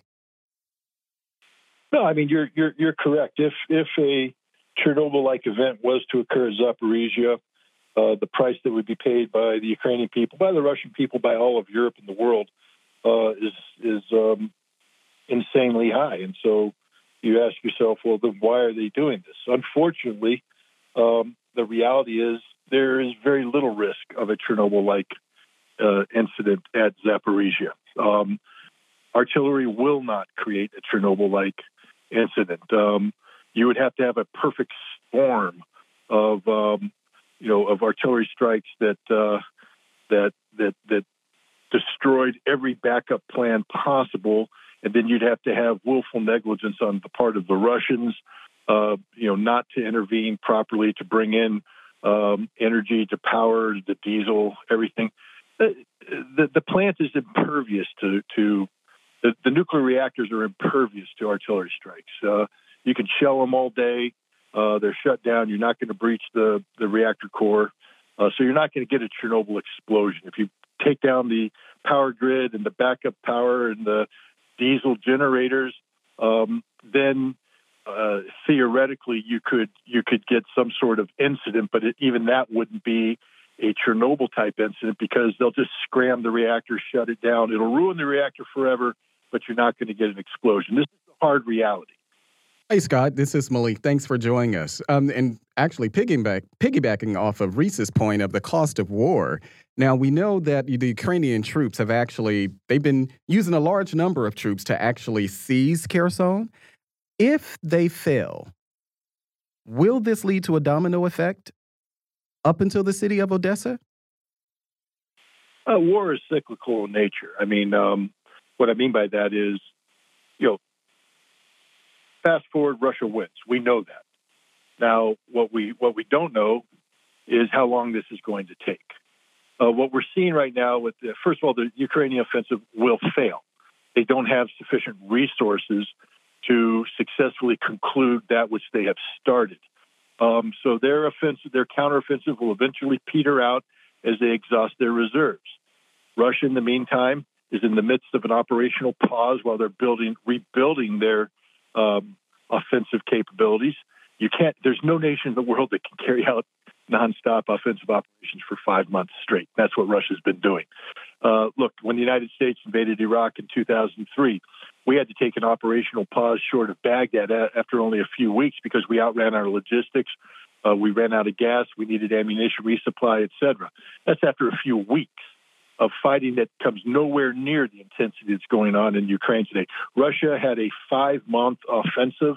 They're taking a pause. They're re equipping, retraining, refitting. Um, and this pause was well known. The Ukrainians are exploiting that by bringing in reserves they've been building up for months, and they're launching a counterattack. Uh, they have objectives. Uh, I doubt they're going to achieve those objectives.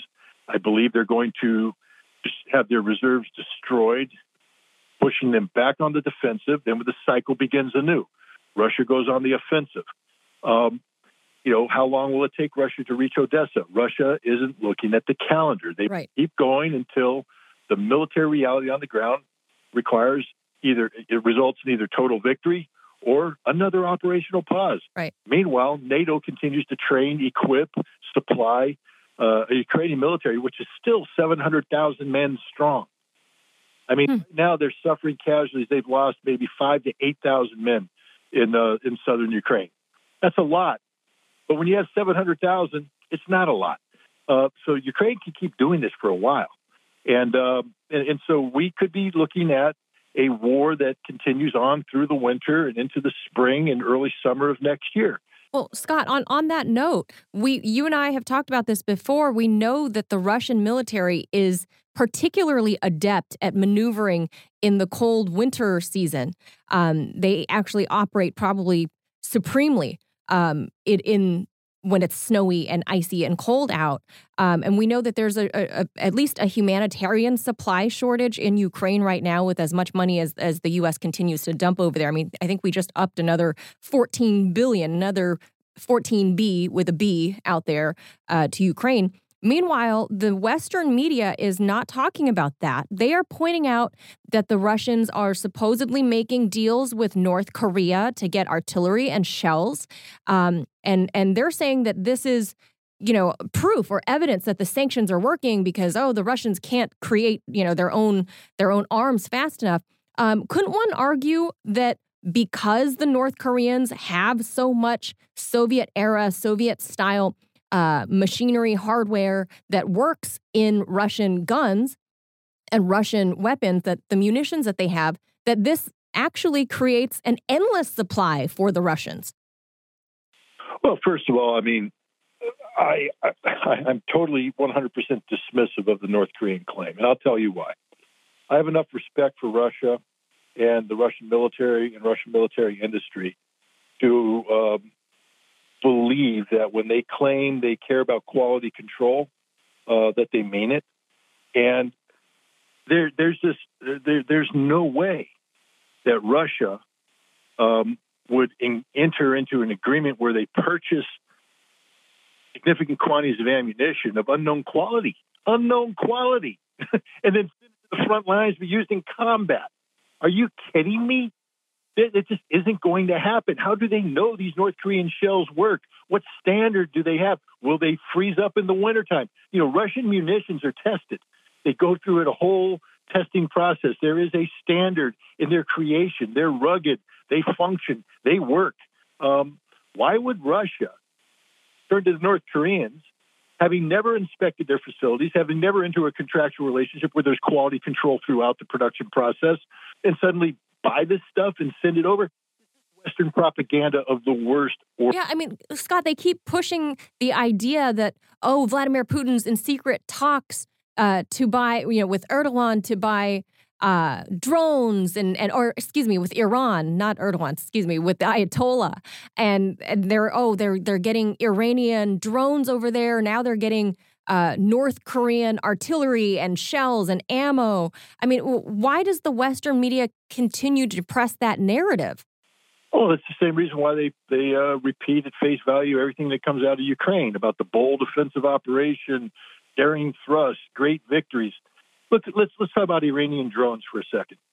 Um, the Russians, there, there's no doubt that the Russians have entered into a discussion with the Iranians uh, about drone drone technology. In fact, Russia has said that they are interested in doing a joint um, uh, development and production capability in Russia to build a facility to do that.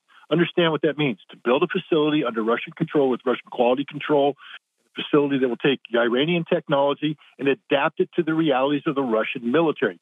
You cannot take an Iranian drone with Iranian electronics, Iranian uh, communications, and a drone that's designed to deal with Iranian operational realities and suddenly say it is transferable to the Ukraine. Really? Launch the drone. Please talk to my artillery people.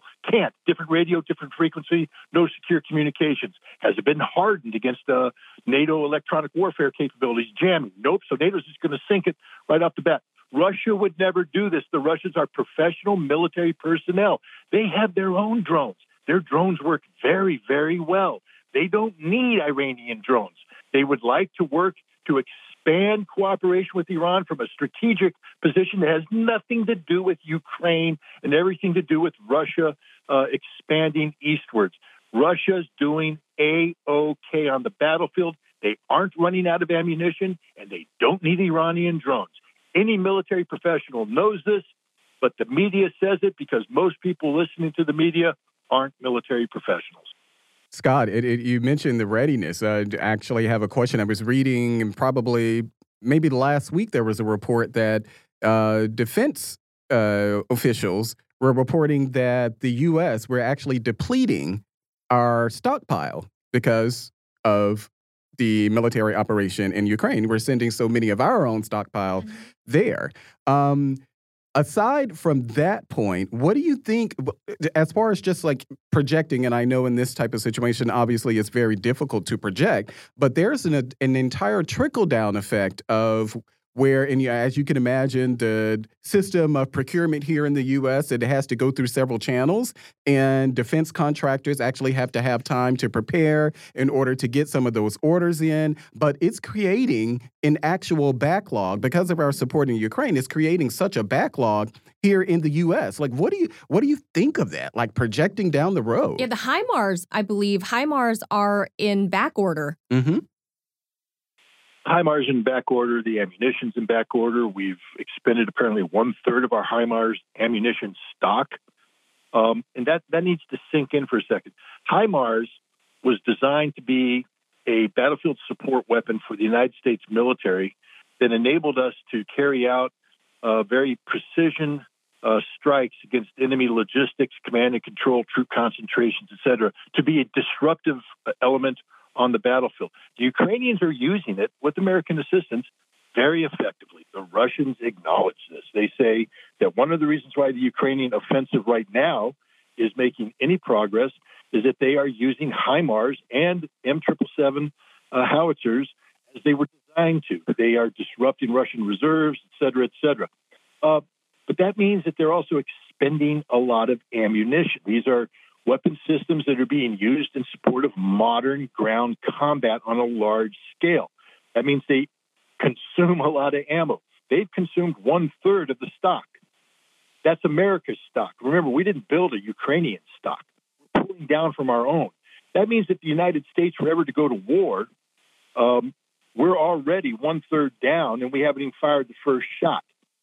We'll run out of HIMARS ammunition early on in any future conflict. And indeed, the Iranian or the Ukrainians are going to run out of this ammunition. They're going to be demanding more, and then the United States is in a quandary. We further deplete our stockpile of HIMARS ammunition, knowing that doing so uh, has a direct impact on our ability to fight in uh, a, modern conflict against a peer level force. Or do we tell the Iranian or the, the Ukrainians, sorry, no joy, can't help you on this one. It's the same thing with the M777 ammunition. Um, we don't, we haven't been making a lot of ammunition. Uh, we haven't been anticipating this kind of fight. When we fought against, you know, we, we have standards based upon, um, you know, projected um, consumption levels. During the Gulf War, Desert Storm, we fired 60,000 artillery rounds for the entire conflict. The Russians are firing 60,000 rounds a day. Oh my God. Plan wow. war where we fire 60,000 rounds a day. We plan for a 60,000 round over a period of weeks. Um, we don't have the ammunition and we can't build it overnight. This is a problem for us. Scott, can I switch gears real quickly in our last couple of minutes here? Um, over the past, I don't know, I think it's been about two or three days, over the Labor Day holiday, um, following President Biden's very, um, what some would describe as a very divisive speech after that, he came back to the White House and then he spoke to the press.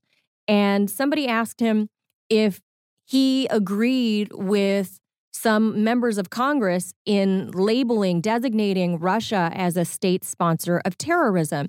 At which President Biden at that time said, no, that he doesn't support that.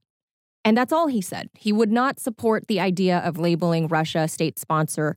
And uh, there are members of Congress, including Lindsey Graham, and Richard Blumenthal, who are pushing this notion that President Biden, this is bipartisan support, that President Biden should designate Russia a state sponsor of terror.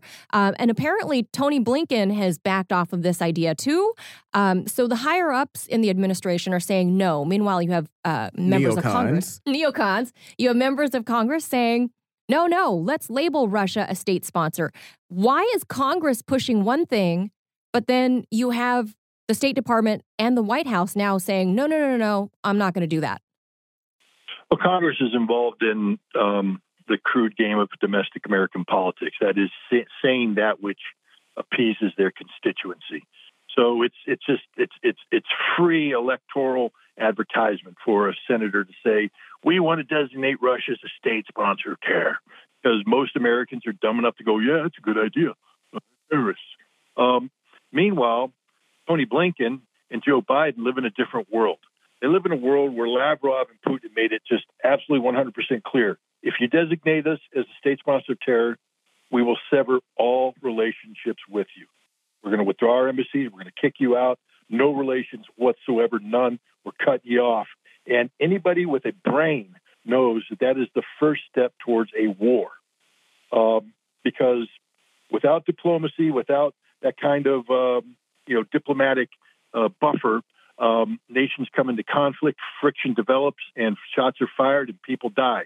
And uh, with despite all the you know chest pumping that that uh, all the neocons and everybody does on TV, uh, we can't win a war against Russia.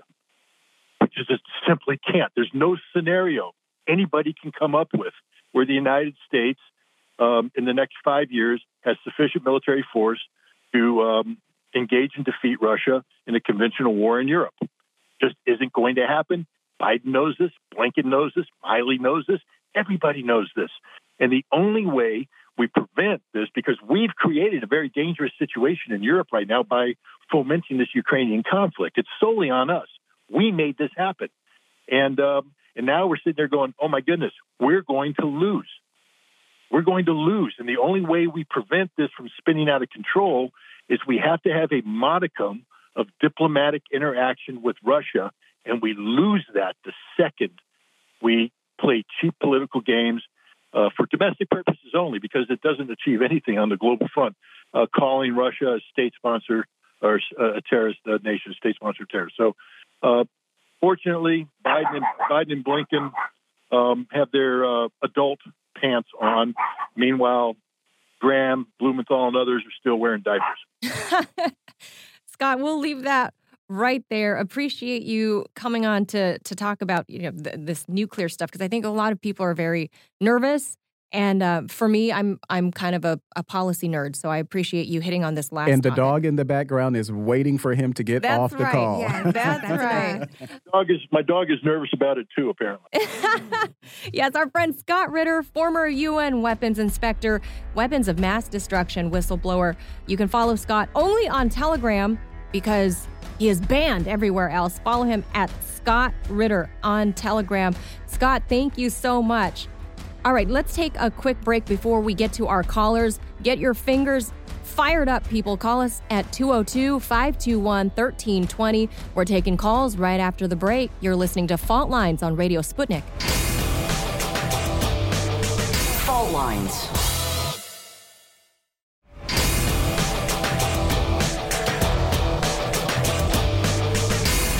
Fault lines.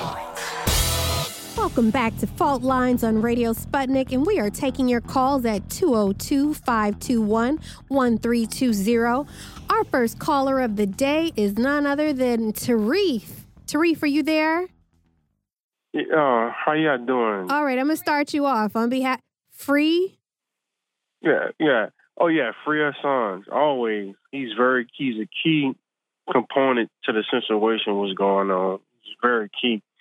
Um I want to talk about something. Um I brought it up before, but I won't bring it up again. I, I want to bring this up again. The Republicans take over in November, right? In the, if they take over and then have a large amount of them that takes over, what they can do, they, re- they can really cause the DNC problems. They can turn around and they can look into if they want. I mean, they can look into the Jeff Epstein list to find out who it is.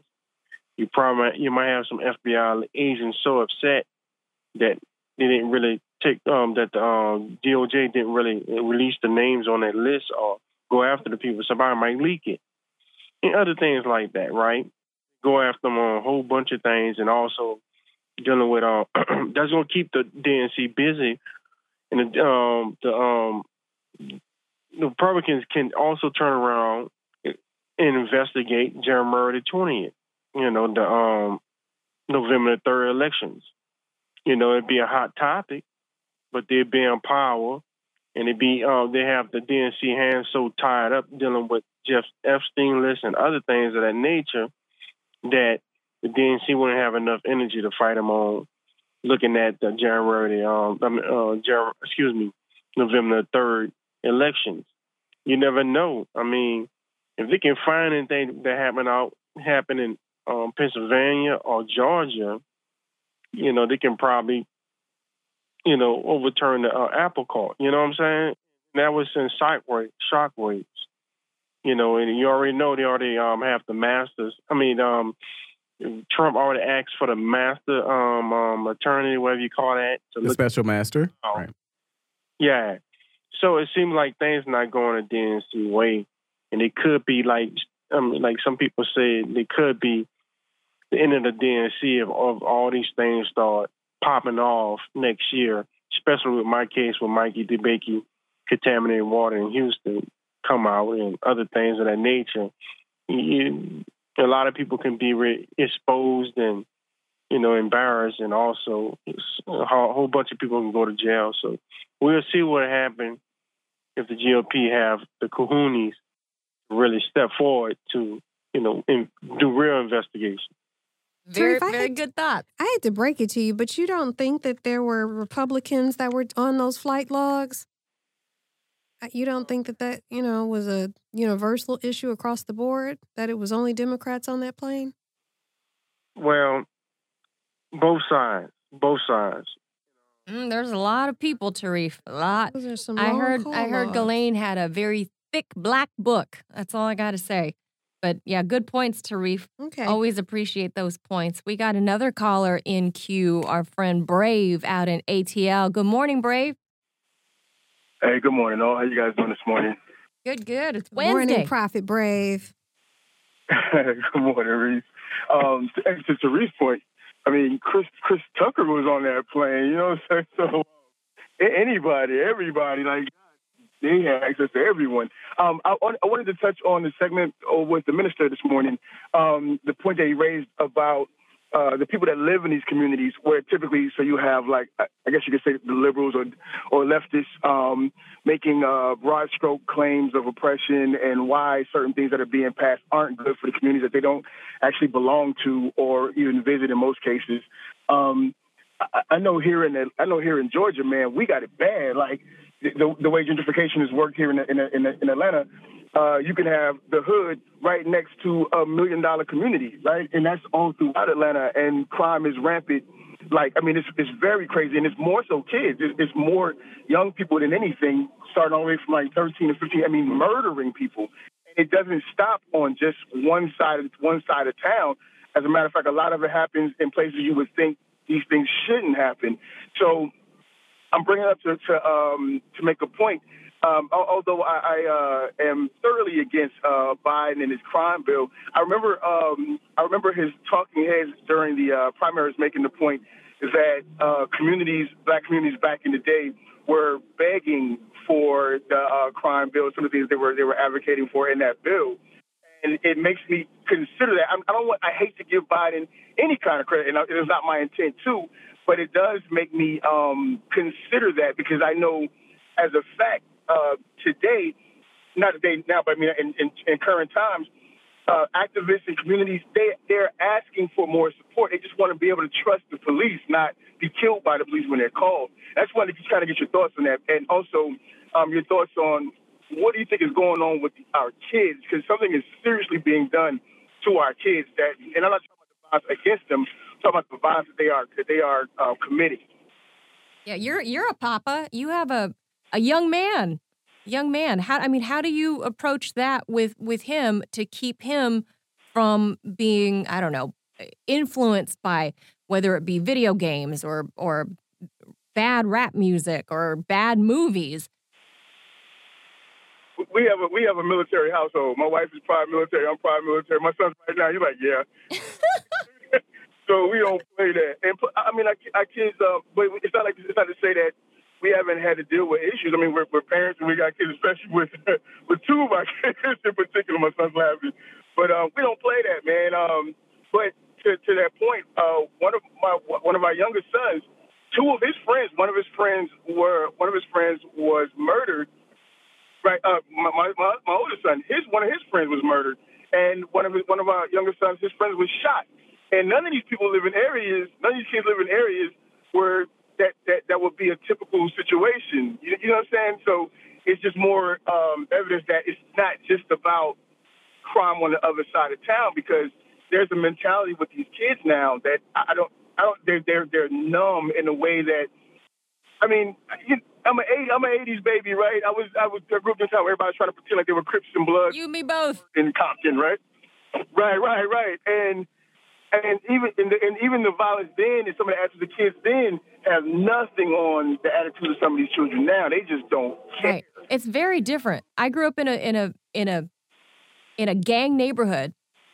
Um, we would, you know, at Whittier that that borders Pico Rivera and East Los Angeles, and and we would back home. It's called the Barrio, and we had multiple different gangs all surrounding the neighborhood I lived in. My one little cul-de-sac was like the one street that didn't have any gang members on it for for whatever reason. But I grew up understanding the, the real impacts of gun violence. I know several people who have been murdered. Uh, guns, knives, I mean, you name it, right?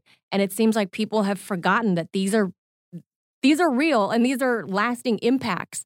And, you know, having only the bad guys, I guess, left with the guns, it kind of makes me feel a little bit of disparity because, again, you can't trust the police to show up on time, in time. Uh, our friend Brave, always good points. Um, keep doing good with those kiddos.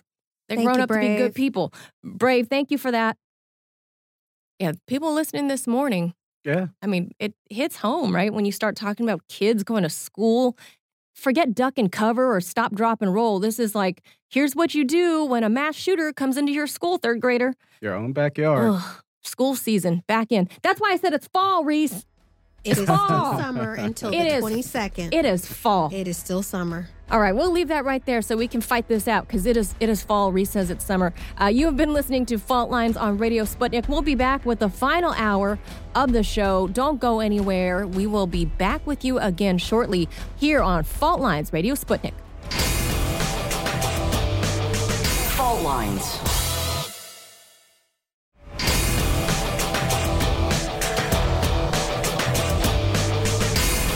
Fault lines.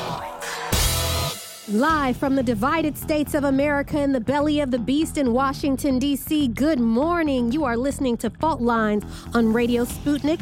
Thank you for joining us on Rumble. Hey, Rumblers, 105.5 FM and 1390 AM in the D.C. Metro. We're also in Kansas City at 1140 AM, 102.9 FM, and 104.7 AM on your radio dial. I am the unbridled Vice of Legalese, Oh. M. Reese, here with the Do Rag Conservative, Atomic MAGA. the Atomic MAGA temporary guest, and the undisputed Vixen of Veritas, the thriller in Manila Chan. And you are listening to the show that dares to go there. This is Fault Lines. We have a name. We, have yeah, a tagline. Say it again. What is the tagline? The unbridled Vice of Legalese. Now, I don't. Is that a legal term? Vice. Then what is the vice? Vice part? Is a, it means a Spell strong gu- V E S E. It's a strong gust of wind. Okay, so you're coming in like That a strong gust words. of wind. Hey now, listen.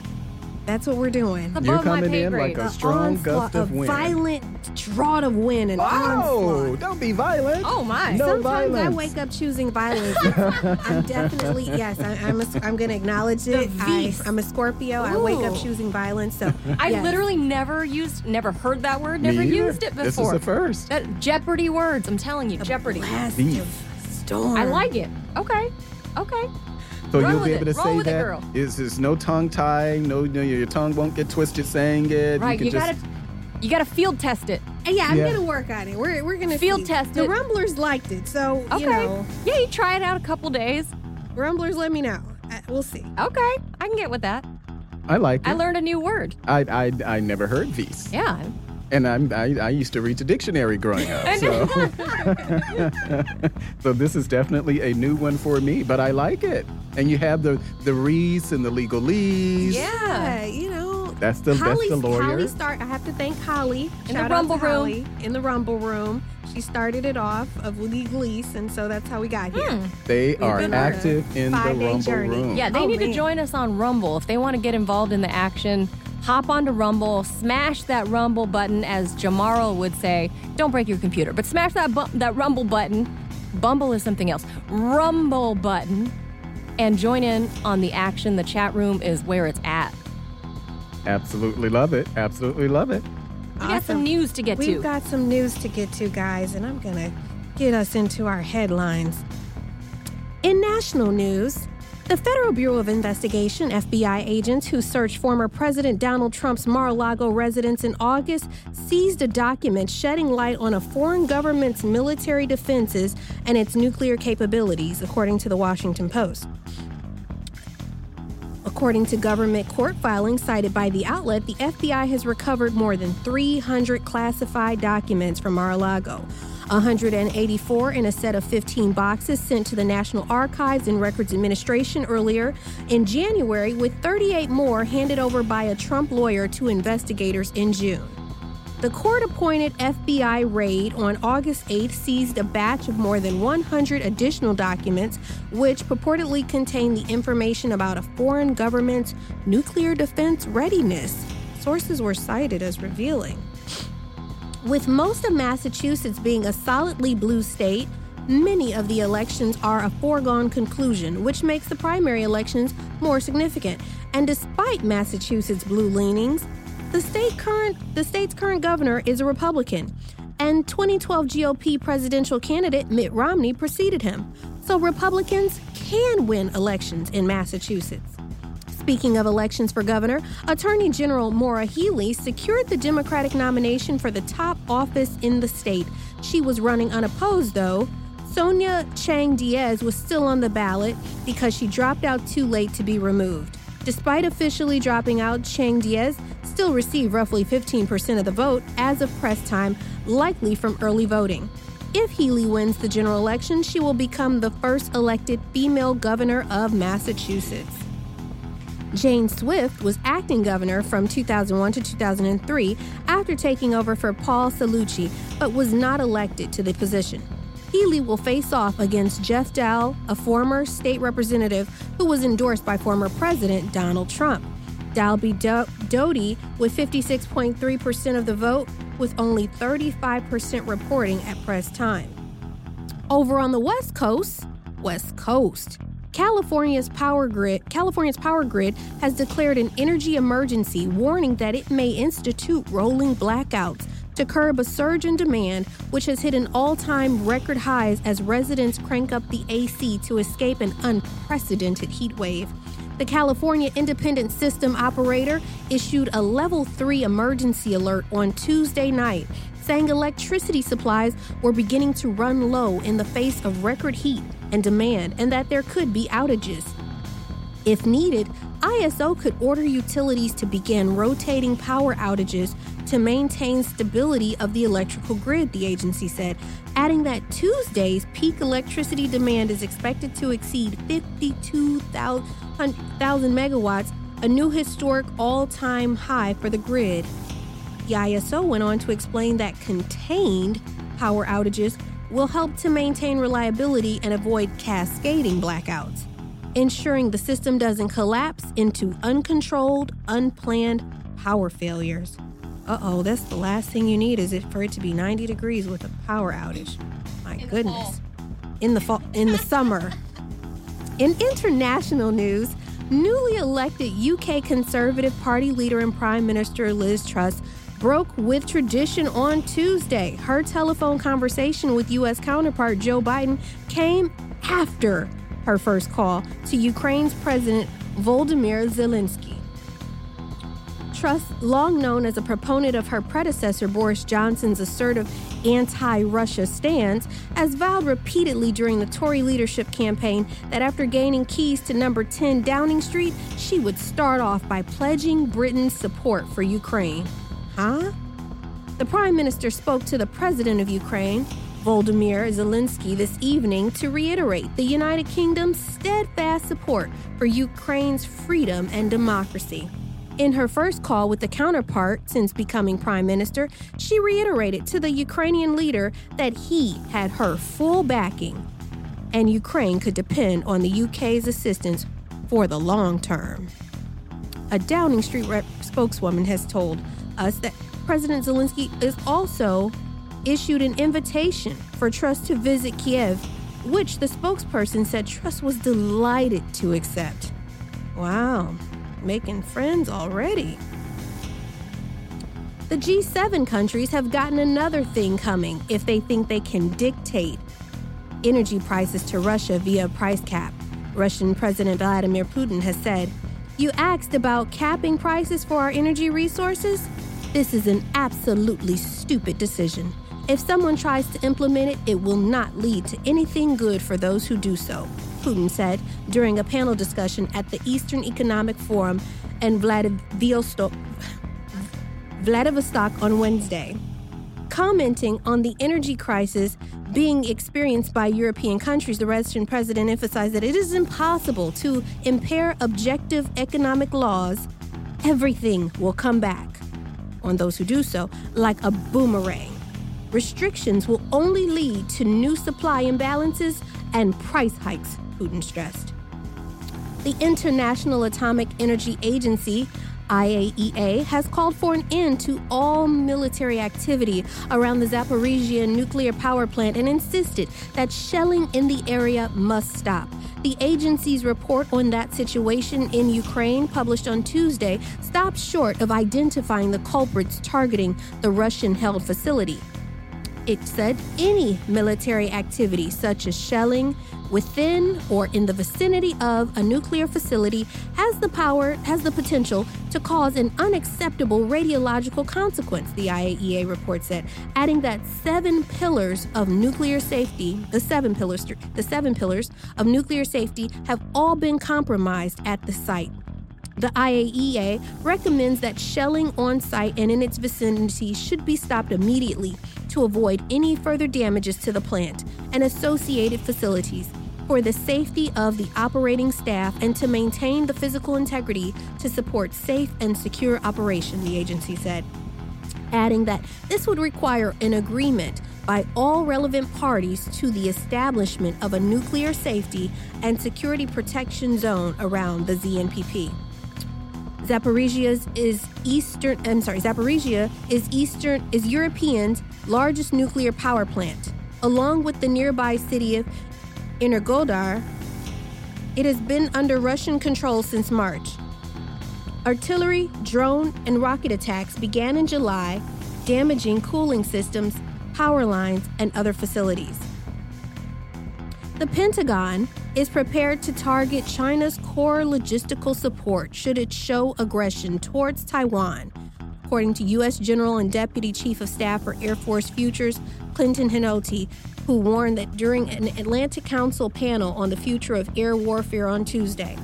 We're going to make it really, really hard to do offensive maneuvers against our friends, and I would hope that our potential adversary, China, might think about that if they are contemplating the difficulty of getting around a 90 mi- across a 90 mile straight and going against Taiwan, Hinote explained. I would just hope they would realize we're not just going to let their logistics flow. The general had returned to the subject of a potential war with China after he was asked about one, the one lesson he hoped the U.S. military might take from the war in Ukraine, which was the focus of the event held by the think tank's Scowcroft Center for Strategy and Security. He also floated the threat that of a Taiwan invasion to illustrate how the U.S.'s strategic approach needed to focus on maintaining the current balance of power rather than overthrowing or upsetting its centers. Now, on this day in history, back in 1901, the Boxer Rebellion in Qing Dynasty, which is minor, modern day China, officially ends with the signing of the Boxer Protocol. In 1921, in Atlantic City, New Jersey, the first Miss America pageant, a two day event, was held. In 1953, Nikita Khrushchev, Khrushchev is elected first secretary of the Communist Party of the Soviet Union. In 1996, rapper and actor Tupac Shakur is fatally shot in a drive by shooting in Los Angeles, Nevada he succumbs to his injuries six days later. Hail Mary. And in 2021, Bitcoin becomes legal tender in El Salvador. And we're still hoping that it takes a rebound. I am Reese Everson. This is Wednesday, September the 7th, and these are your news headlines, and you are listening to Fault Lines.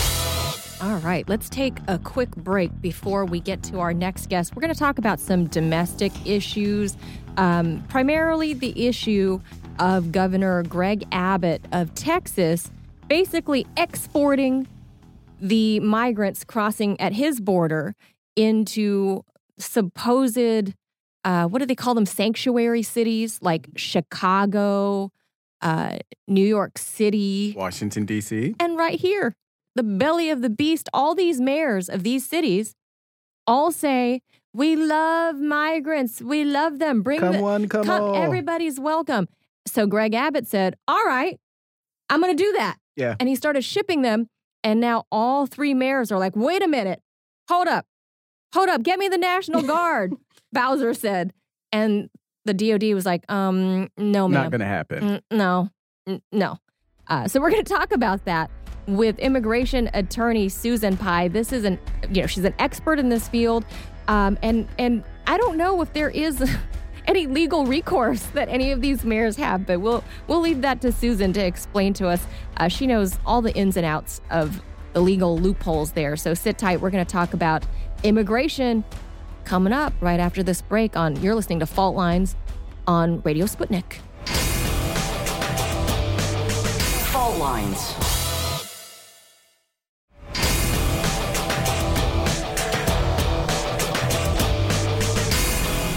Lines.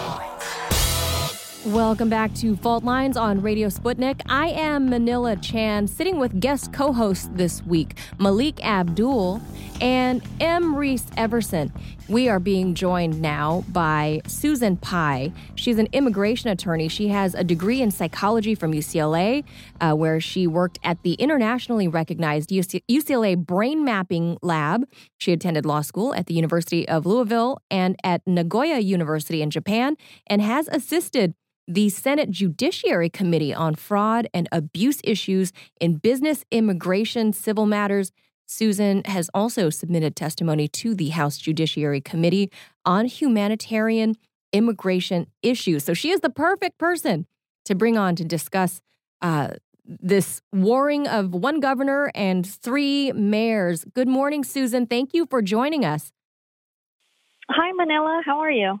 Very good. Uh, as Jamarl would say, better now that you are with us. Um, and he sends his regards, by the way. Uh, but let's talk about this this issue right now. One warring governor with three different, uh, what we would, I guess, we can label left leaning cities that claim to be sanctuary cities: uh, Chicago, New York City, and right here in D.C. Governor Abbott, for those who don't know, has been shipping migrants um, some, you know, some media reports are saying this is against some of the migrants' will. Other other migrants have actually talked to the press. Um, a lot of them Spanish speakers saying, "No, no, I want to come to New York. I have family here, so I'm glad I was able to come here, or Chicago, or here in D.C." So a lot of thousands of people have been shipped away from uh, from the state of Texas, and obviously this costs money, but it's actually in terms of um, hard cost, it's actually cheaper for Governor Abbott to foot the bus bill than to keep them uh, in the state of Texas, and then you know you have to house them and do all of that. Um, so, what? Just broad strokes. What do you think of Governor Abbott's new mode here of fixing the migrant issue in his home state by exporting them out? Well, you know, I'm generally not in agreement with uh, the policies or the actions that Governor Abbott takes. However, in this case, um, I can actually sympathize with him, although his stated reasons um, are not really uh, in. They're not really comporting with uh, my beliefs. He's he's talking about the um, under the Trump administration. You know, he liked the Remain in Mexico program, the Title 42 program, building the wall. But those are actually not fixes to the problem that he's trying to highlight by shipping migrants to other cities. So until Congress uh, changes the law regarding people claiming asylum at the U.S. border, or and or we also uh, renege our signature from international agreements regarding the same right that people have to present at our border to claim asylum, the problem will not be fixed. So um, I understand what he's doing, but his stated reasons and his um, desires to go back to the things that the Trump administration were doing is not going to fix the problem. And in fact, when Trump was president, uh, they still did a lot of catch and release where they would encounter illegal uh, crossers with um, minors. And in those cases, they would release them into the United States. And that was in the Trump administration. So it's not super different than what was happening during the Trump administration. So then basically, hi, this is Attorney Reese. Thank you for coming on this morning. So, so basically, we have a twelve million dollar political posturing from Greg Abbott because if that's the case, if the policies are very reflective of what's been going on in the past, um, then Governor Abbott uh, spending more than $12 million, according to the Emergency Management Department documents, um, to pay Wynne transportation to bus these thousands of migrants from Texas borders to DC and to New York um, if he's using this, you know, if he's using the money of the people just to make a political message, would you say that that's, you know, just posturing and it, it, it's it's a poor use of funds? Well, I think it is definitely, you know, very cynical political posturing, you know, in an election year. It clearly that's what it is. On the other hand, though, um, I do believe him when he says that $12 million in transportation is less than uh, what it would cost to keep the migrants in his home state. So, um, you know, like New York is complaining about receiving 100 migrants a day when at the southern border, uh, it's mostly like Arizona, Texas, and then California are receiving uh, on track to receive over 2 million migrants at their borders in one fiscal year. So, yes, I, I absolutely believe it's cynical political posturing and it's timed in a way to affect midterm elections.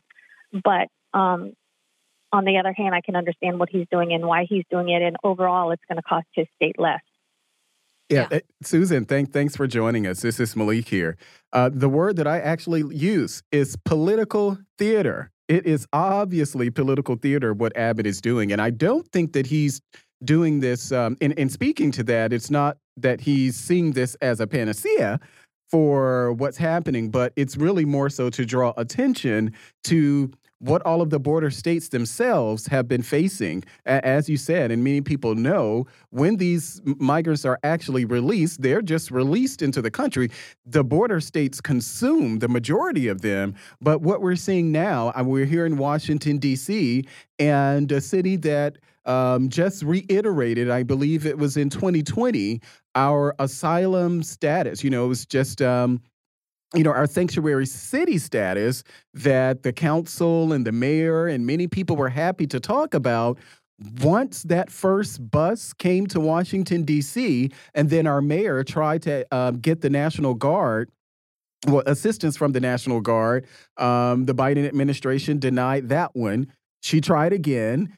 They denied the next request because they said that this is not the function of the National Guard. And unfortunately, our city has to um, bear the brunt of the cost of that in the same way that's what's happening in New York City, because I believe last month the city approved or um, it was about a $6 million package that they now have um, to actually benefit the migrants. So it's a real problem. And we do know that now um, the mayor of New York is sending a delegation down to the border to see, basically see what people who've been following this particularly those in Texas, have been experiencing all along. So, absolutely, it's political theater, but it seems to be at least some attention drawn to the fact that it shouldn't be just the border states that are really having to deal with this. Right. And originally it was, you know, when we signed the international treaties like in the 60s and then we codified that into our law in 1980, it was envisioned that uh, people who claimed asylum at the border would be detained in immigration detention centers, which are, for all intents and purposes, mostly private prisons, uh, while their asylum case was pending. And if they won, then they'd be released into the United States. And if they were lost, they, in theory, would be shipped from detention back to their home country. So there are two things that are complicating um, that scenario that they had envisioned so long ago when the law was passed and the treaties were signed. And first is that we have uh, almost a 2 million immigration case backlog, many of which are asylum cases. And so that means that the average amount of time that passes before an asylum case gets tried in immigration court is five years, but many times it's six, seven, eight, nine, and even 10 years. That's not uncommon. So we don't have the facilities or the money to house asylum applicants uh, in immigration detention for five to 10 years. Secondly, when they're traveling with children, um, they're not allowed to keep them in detention for over a certain amount of time because of a lawsuit that has since um, transpired. And then, um, and then with, um, uh, and I'm sorry, that was those were the two reasons. Sorry. yeah. And What about when at these so-called sanctuary cities, Susan? Um, you know, for example, in New York City, Mayor Adams, and, and granted, yeah, he's he's new in this role. He's only been, you know, a mayor a few months, um, but he's getting a lot of criticism for, you know, there's obviously in, in all major cities, there's always a homelessness crisis, always a homelessness problem, right? In all major cities, and right now he's getting a lot of flack because of these migrants who have been shipped up to New York City. That he has somehow managed to scramble to unlock the doors to um, basically defunct hotels or motels in the city um, and get these emergency services going on to to house and home these uh, migrants that have been bused there by Greg Abbott. Now, what sort of um, I don't know if there's if it's uh, necessarily a legal problem. This might be more of um, I don't know a municipality issue and maybe you have the answer. But what sort of tools do municipalities have, you know, in their uh, in their tool belt to be able to handle? I guess he wasn't expecting this influx, but here it is. So how you know what's in his tool belt that he's able to unlock these doors and suddenly have room and and a place and and help for the migrants that that have been brought to him.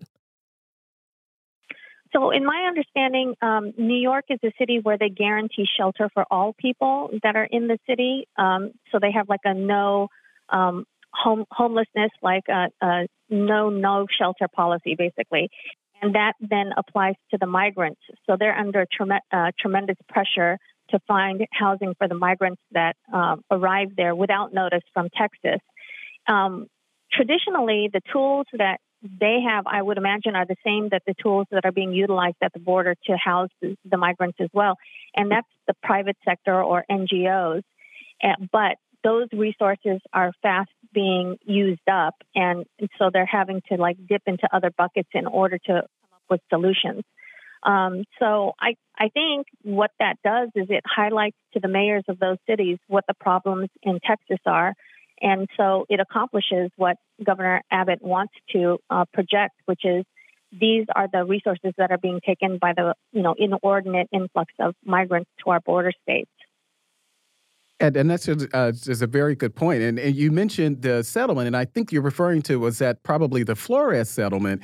And it kind of got muddled during the Trump administration because the Trump administration implemented a zero tolerance policy. But the Flores settlement itself was signed by Clinton. It was agreed to in um, during the Clinton era. And what it essentially meant, just for our audience out there, is that when the U.S. captured um, the, the, the parents or you know the migrants coming over, they had within a certain period of days, I believe it was they couldn't hold the children longer than twenty days. Um, they could keep the parents, but they couldn't hold the children longer than twenty days without releasing them. Um, they could either put them in a shelter um, or release the entire family, which is kind of how we came up with with the whole idea of the catch and release policy. Um, you've been following this for a while. What do you think? Because, you know, politics is politics, and typically politics has gotten in the way of any type of substantive immigration reform. But what do you think needs to be a serious next step? I know um, Barack Obama tried with the with DACA, um, but those were, you know, referencing children who were actually here. But what do you consider a substantive next step? Well, I think at the very foundation of the problem that we're seeing now, you know, it's it is untenable. I don't think anybody can deny that over two million um, asylum uh, uh, presenters at the border in a fiscal year. That is an untenable rate of uh, migrants at the border. I think the border is also becoming uh, corrupted in its in its use in that people from like Russia or India or Ukraine are taking commercial flights from their countries to Mexico to come through the border because that's a more expeditious way of them to come to the United States than applying for refugee status from their home countries or applying for asylum from their home countries. So um, I I think that the you know, other than changing the, our status as a signatory to those international laws allowing asylum and also changing the law that was passed in 1980, um, we have to do more with the what we call the expedited asylum process, uh, and that is that would only be accomplished by providing, I, in my opinion, asylum only courts at the border, and so it would be like a rocket docket, like what we had for home foreclosures, but there are are problems, you know, that come with that as well when you have any kind of a rocket docket case stru- or court structure.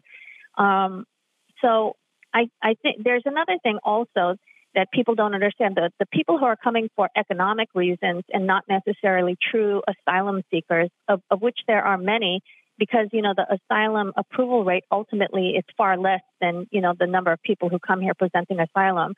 Um, we have to get rid of, I think, what we call the 10 year bar, which is if you've been in the country illegally for over one year, once you step foot outside of the United States, you're not allowed to come back in for 10 more years. If we didn't have that 10 year bar, many people who are economic migrants would voluntarily deport and return to their country. They're sending money home to buy houses and set up farms. They would like to go home if they had the opportunity to come back and legally work um, before that 10 years is up. So those are three things that I think uh, you know, going from the foundation to like some just uh, congressional fixes that can uh, that can occur. Yeah, I'm totally with you on that one, Susan. Um, I'm glad you brought up the the whole uh, European refugee issue because um, it's not quite. I don't think we're quite at crisis level. So I don't want to, you know, do a George W. Bush, you know, orange alert or whatever. Like we were, we always had those terror alerts. Remember, they gave us colors. We're not quite at orange or anything just yet. Um, but it appears that the Biden administration is now kind of uh, trying to push uh, Ukrainian refugees, um, trying to stop them from coming through the southern border. They're saying we don't want to take any more through the southern border. However, um, more recently, uh, so far, only 861 Ukrainians came through the traditional refugee resettlement program between February and July. That's the latest data coming out of the dispatch.com. They're also reporting that nearly 25,000 Ukrainians came through the southern border between February and July. 861 of them have so far been resettled. Um, meanwhile, if a poll taken by PBS uh, with AP and NORC, the Center for Public Affairs research poll, shows that 65% of Americans favor accepting Ukrainian refugees into the US. Only 15% oppose, 19% say they're kind of neutral to it. So, number one, it seems like these refugees, uh, whether or not they're the Ukrainian ones coming through the southern border or elsewhere, they're getting um, an expedited process. And when you compare that to what this poll looks like, saying that, and uh, that's a huge, overwhelming majority, 65% polled, and this is coming out of PBS publishing it, saying that Americans favor favor the Ukrainian refugees over others. Doesn't that look like, on its face, look like something pretty racist? Um, you know, I can't I can't say one way or the other what that 65% represents. I, I can say this that I do believe that the uh, Ukrainian refugees are in a in a different situation than most other refugees or asylum seekers in there in that they are engaged in an active war at this time. However, that being said, the fact that so many Ukrainian refugees came to the southern border instead of um, applying um, either through humanitarian or parole or as a refugee from their home country um, says a lot about what the southern border has become. And I, I think that that right there is a testament to, you know, the fact that the way that the southern border is run, it is it is a broken system right now. Um, and you know what happened with Title 42 is that they just uh, unilaterally uh, accepted Ukrainians from Title 42 and did not repatriate them to their home country because they were in an active war. Whereas other people, you know, who maybe their countries are not in active war but they're in turmoil nonetheless, like Haitians, um, they were repatriated to their home country. So if you look at um, the statistics, I think maybe you'll have a better understanding of you know what it really means. Uh, and there's a good website called TRAC Immigration where they keep all the statistics on um, turnbacks and illegal encounters and encounters at the border. And it's Track without a K, so T R A C Immigration. Thank you, Susan. And this is Reese. Thank you for coming on. I mean, and to just piggyback off that point that Manila made, not only are non European or non European descent refugees treated, um, you know, differently, but if if I recall, the visual of seeing um, Haitians. the Haitians, eh, the mountaineers, or the what were they called? The security, the mountain the border police, agents. the border whatever, police yeah. agents on horseback with whips. So, you know, let's just keep that in context. You've got Haitians being met with whips, you've got Hispanics being met with buses, but Ukrainian refugees are pretty much getting open arms. Yeah, I kind of, Susan, I kind of feel like um, I don't have the numbers right in front of me, but obviously after the Afghanistan withdrawal, there were thousands of people in Afghanistan waiting to come here and get resettled as well as part of the refugee uh, resettlement program that the United States offers. And it seems like, because now we're over a year after the withdrawal, it seems like the Ukrainian refugees are getting their their stuff through the docket a lot faster. They're getting resettled a lot faster. Um, a lot of the Afghans are stuck in this legal limbo still. Some of them have been brought here, but we're I mean, and I'm talking here locally. Um, but we're not talking the same numbers that have actually had their cases processed and and have been put into these programs, um, these resettlement programs, and have you know found homes for them or what have you. It seems like the Ukrainians are getting um, a, a, an express pass. It's like when you go to Disneyland, you pay the extra bump and you can basically cut in line.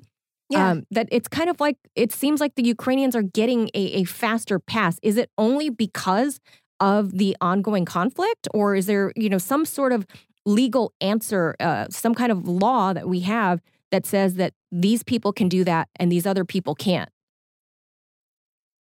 No, it's absolutely a, a, policy decision, and you are correct. Like my son and I just came back from a vacation at Universal Studios, and we had to pay a whole bunch of money to get the fast pass. Yes. Which is what you're talking about, like at the Disneyland line. And that's exactly what's happening with Ukrainians, where we are still waiting for some humanitarian parole applications well, the vast majority of humanitarian parole applications for Afghans, including those who helped the American military and whose lives are currently under threat by the Taliban as a result of that, um, we're still waiting for their cases to be dispositioned when the Uniting for Ukraine um, applications are going through sometimes in days or weeks. So, absolutely, we definitely see on the ground that Ukrainians are very much being treated as VIPs or preferential um, entrants to the United States. And it's a vast difference in, in policy and processing. And you know what? Someone in the Rumble Room said something critical, and I, am glad she brought it to my remembrance. Scary Girl. Um, she'll never forget seeing the African students who were stuck during once the onset of the, the war started, the fighting in Ukraine, trying to rescue themselves and being told that they could not get on the trains leaving Ukraine to the, go to Poland. They were literally being told they were not welcome and that there was not space for them. So from the very start, we are seeing a disparity in how people of color are being treated. And the Ukrainians have pay, played a part in that, in not letting people of color um, leave and, and be on the buses and trains with them. And, and so I think that that's, it's critical that we keep that in mind. Yeah, I think that unfortunately racism permeates through almost every facet of our culture, including, you know, how we dole out immigration benefits or humanitarian benefits for certain uh, foreign nationals.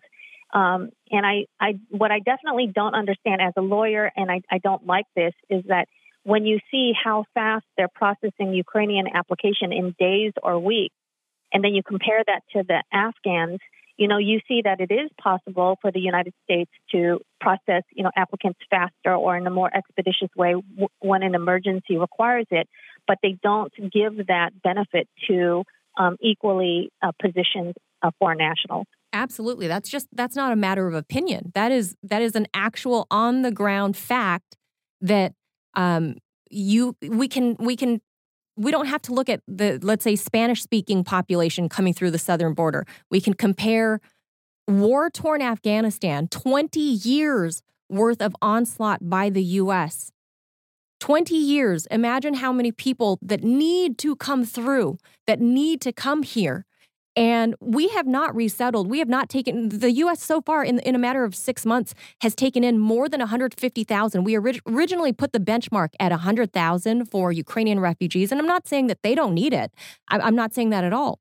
But we originally put the benchmark at 100,000. We're at um, 150,000. So we're already 50% over what we said we would do. Meanwhile, you have the Afghans who are in the tens and tens and tens of thousands that have literally helped the United States for 20 years. These people are stuck in legal limbo because of our outrageous immigration refugee policies that have, you know, there's this diaspora of Afghan refugees that are stuck somewhere between Europe and third party countries waiting to come to the US, and we cannot seem to process them. But then when you compare it to these blonde hair, blue eyed people that come from Ukraine, suddenly, poof, they're here. And I'm not saying they don't need that. I'm not trying to talk down on the Ukrainians and that they shouldn't be here and they don't have, you know, they don't have a real need. But when you compare it to the the absolute number of Afghans over the, the course of 20 years, how is it so impossible for us to expedite them or take them seriously, whereas we're taking the Ukrainians more seriously? Right. I mean, when I started seeing how fast they were approving the Ukrainian cases, I was really shocked because, you know, at that time we were already like over six months into the uh, Afghan cases. So there's definitely a huge disparity, and it's definitely um, something that is purposeful.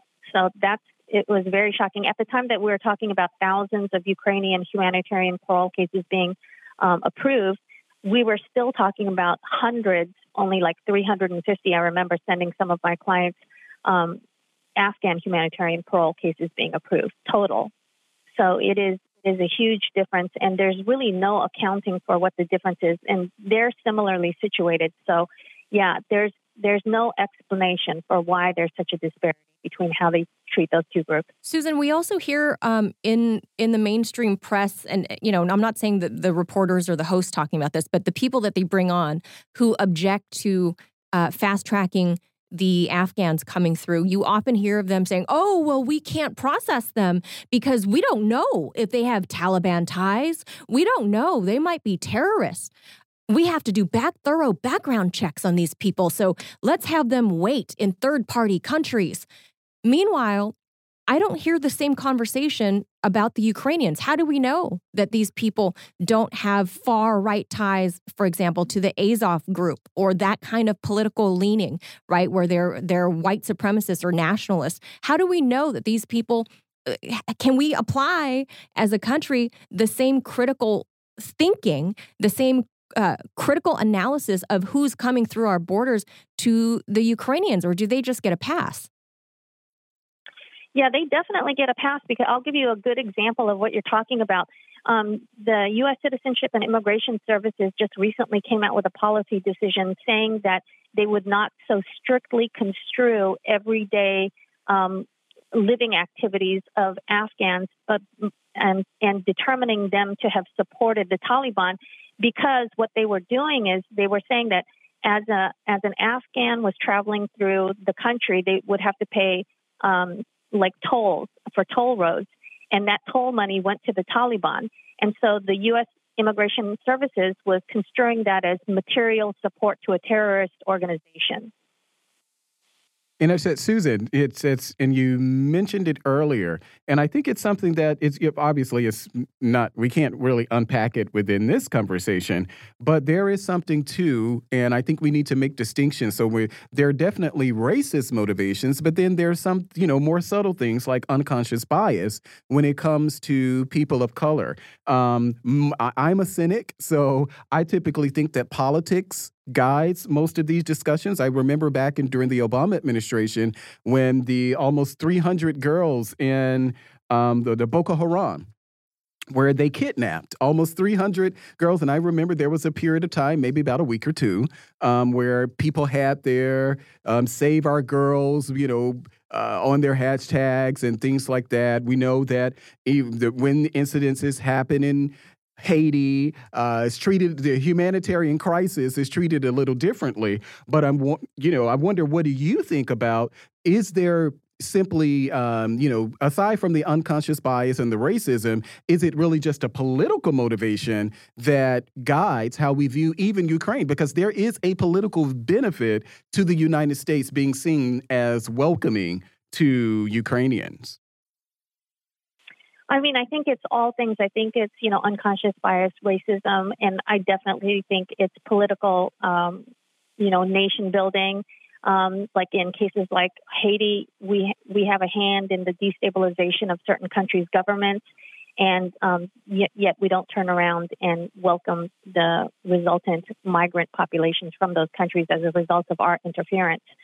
So I think it works both ways. I think, like for the Ukrainians, they benefit from that our political posture, and our po- political position, um, and then it works against other nationals like Haitians. Uh, like you've said, you've highlighted, and and and I so greatly appreciate you taking time to explain this uh, to us and walk us through what basically is a legal minefield for for immigrants because there are so many different rules for different, you know, coming from different countries, for different types of refugee programs, and uh, just eh, there's so much to go through, and, and and 30 minutes is hardly enough to scratch the surface. But at least you've highlighted for us, you know, the the the fault lines, if you will, the cracks in the system, and who falls through, and and how politics actually plays into all of this, which is really sad because when we're talking about humanitarian crises, um, such as Ukraine or such as Afghanistan, um, you you really you know you're you're very impartial about it. The cracks are there, um, and it is what it is. Uh, Susan Pai, uh, immigration attorney and expert in this field. Thank you so much uh, for always making time for us. Um, you. Is there any place we can follow you on Twitter or something like that, Susan? I know you're on Twitter. I don't remember your handle. Um, I think it's probably more illuminating for people to read some of the historical, you know, um, aspects of immigration and how we got to where we are on my website, which is strongvisa.com. Strong Visa, V I S A? Yes. Strongvisa.com. That is Susan Pai, immigration attorney. Thank you so much. All right, let's take a short break. When we return, we'll be taking your calls. Make sure you dial us up. 202 521 1320. We'll be back with the last few minutes of the show with your calls, uh, taking your thoughts, comments, questions, whatever you got. Uh, call us 202 521 1320. Sit tight. You're listening to Fault Lines on Radio Sputnik. Fault lines.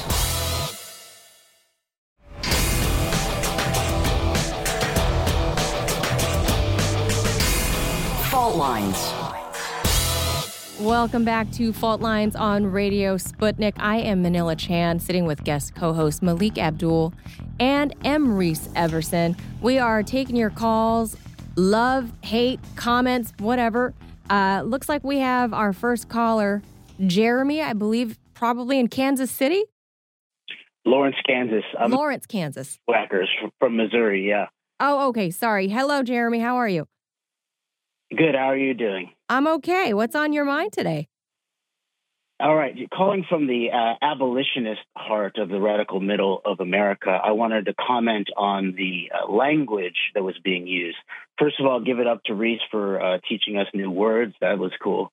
But meanwhile, the language that is being used, for example, the divided states of America, or even fault lines itself, this is actually betrays exactly what Scott Ritter was doing, what Manila you've done in terms of using the word quote unquote conflict to describe the Russian invasion of Ukraine. It's very reminiscent of the so called Israel Palestine conflict, where there's actually a multi decade long military occupation that is ethnic supremacist in its origins, and then it's just termed a conflict.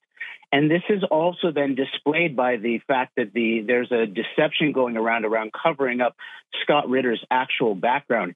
He was a warmonger for for a war in Iraq during the late 90s when the Project for a New American Century, the people that then Michael Maloof, another alleged sort of anti-war voice on Sputnik Radio, was also colluding with the neocons who hooked up with a, a militant uh, operation in Israel to get the U.S. to, to invade Iraq.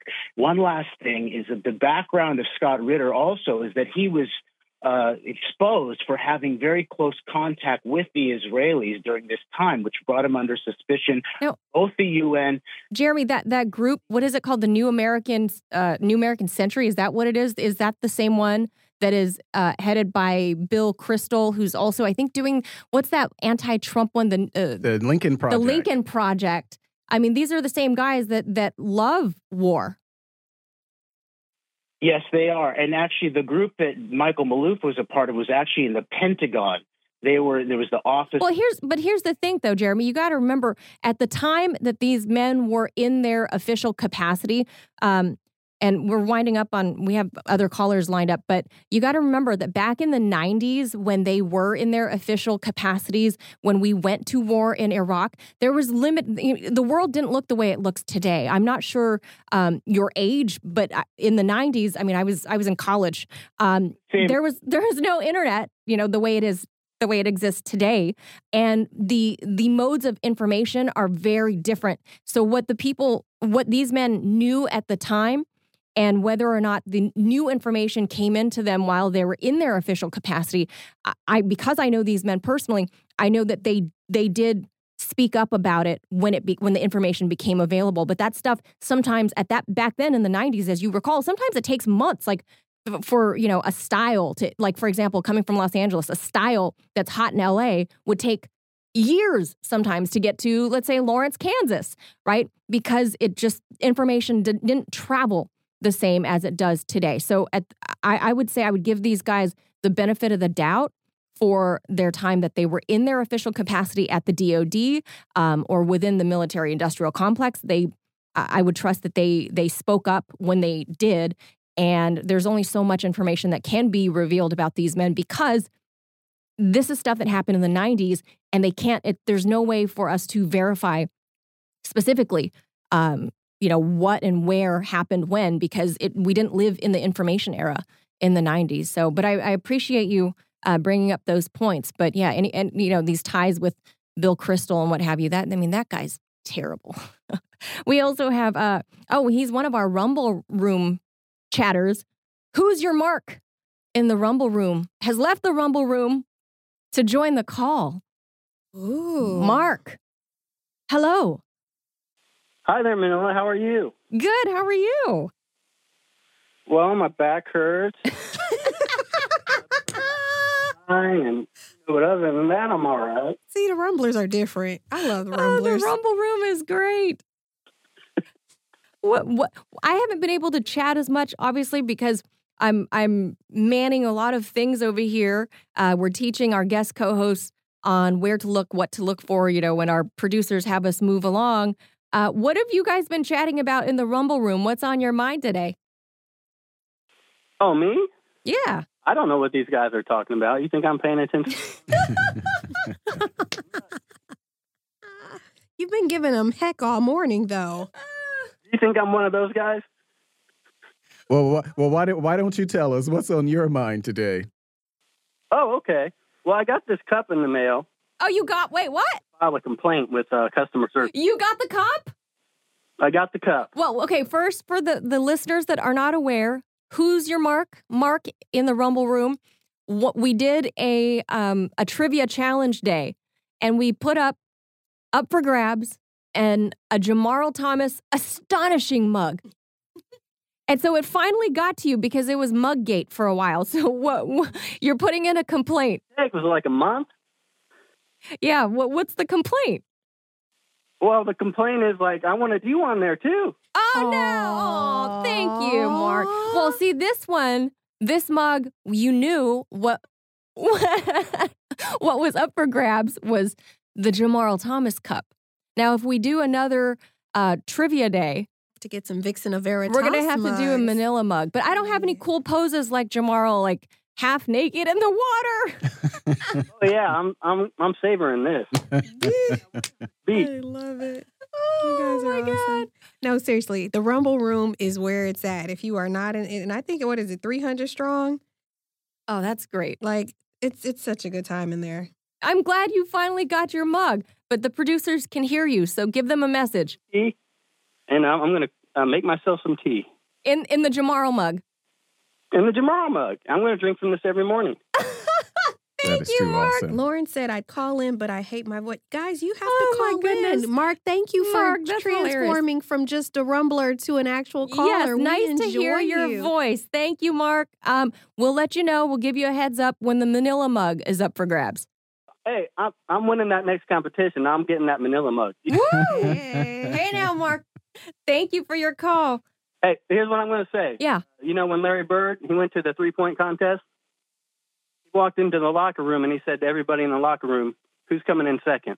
Oh, nice. Rumble I love Room. it. When See? Confidence. See? it pays. It pays you guys to hit that Rumble buttons. Get in the Rumble Room. We got crazy, weird trivia. I just need to let you know, though, while we're he- while I have you, Mark, it's very important that I tell you this. Are you listening?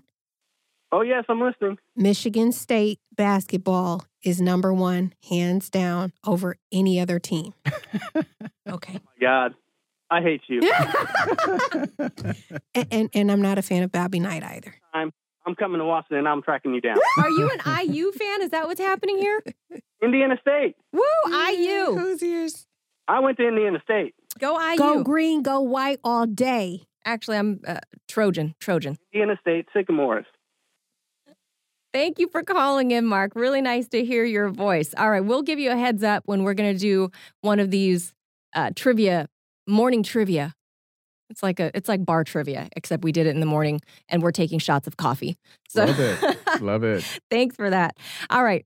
We are going to leave the show right there on a fun note because we discuss such heavy topics, things that just get your fire going under your behind for this Wednesday. But hey, it is hump day, middle of the week. We got, you know, a short week. So happy Wednesday, everybody. Thank you for sitting with us through all three hours. You have been listening to Fault Lines. I am Manila Chan. Malik Abdul, their guest co host, along with Reese Everson. Thank you to the engineer. Thank you to our producers. And thank you to everybody listening out there and all the rumblers. See y'all tomorrow. Have a good Wednesday. Happy hump day. Fault lines.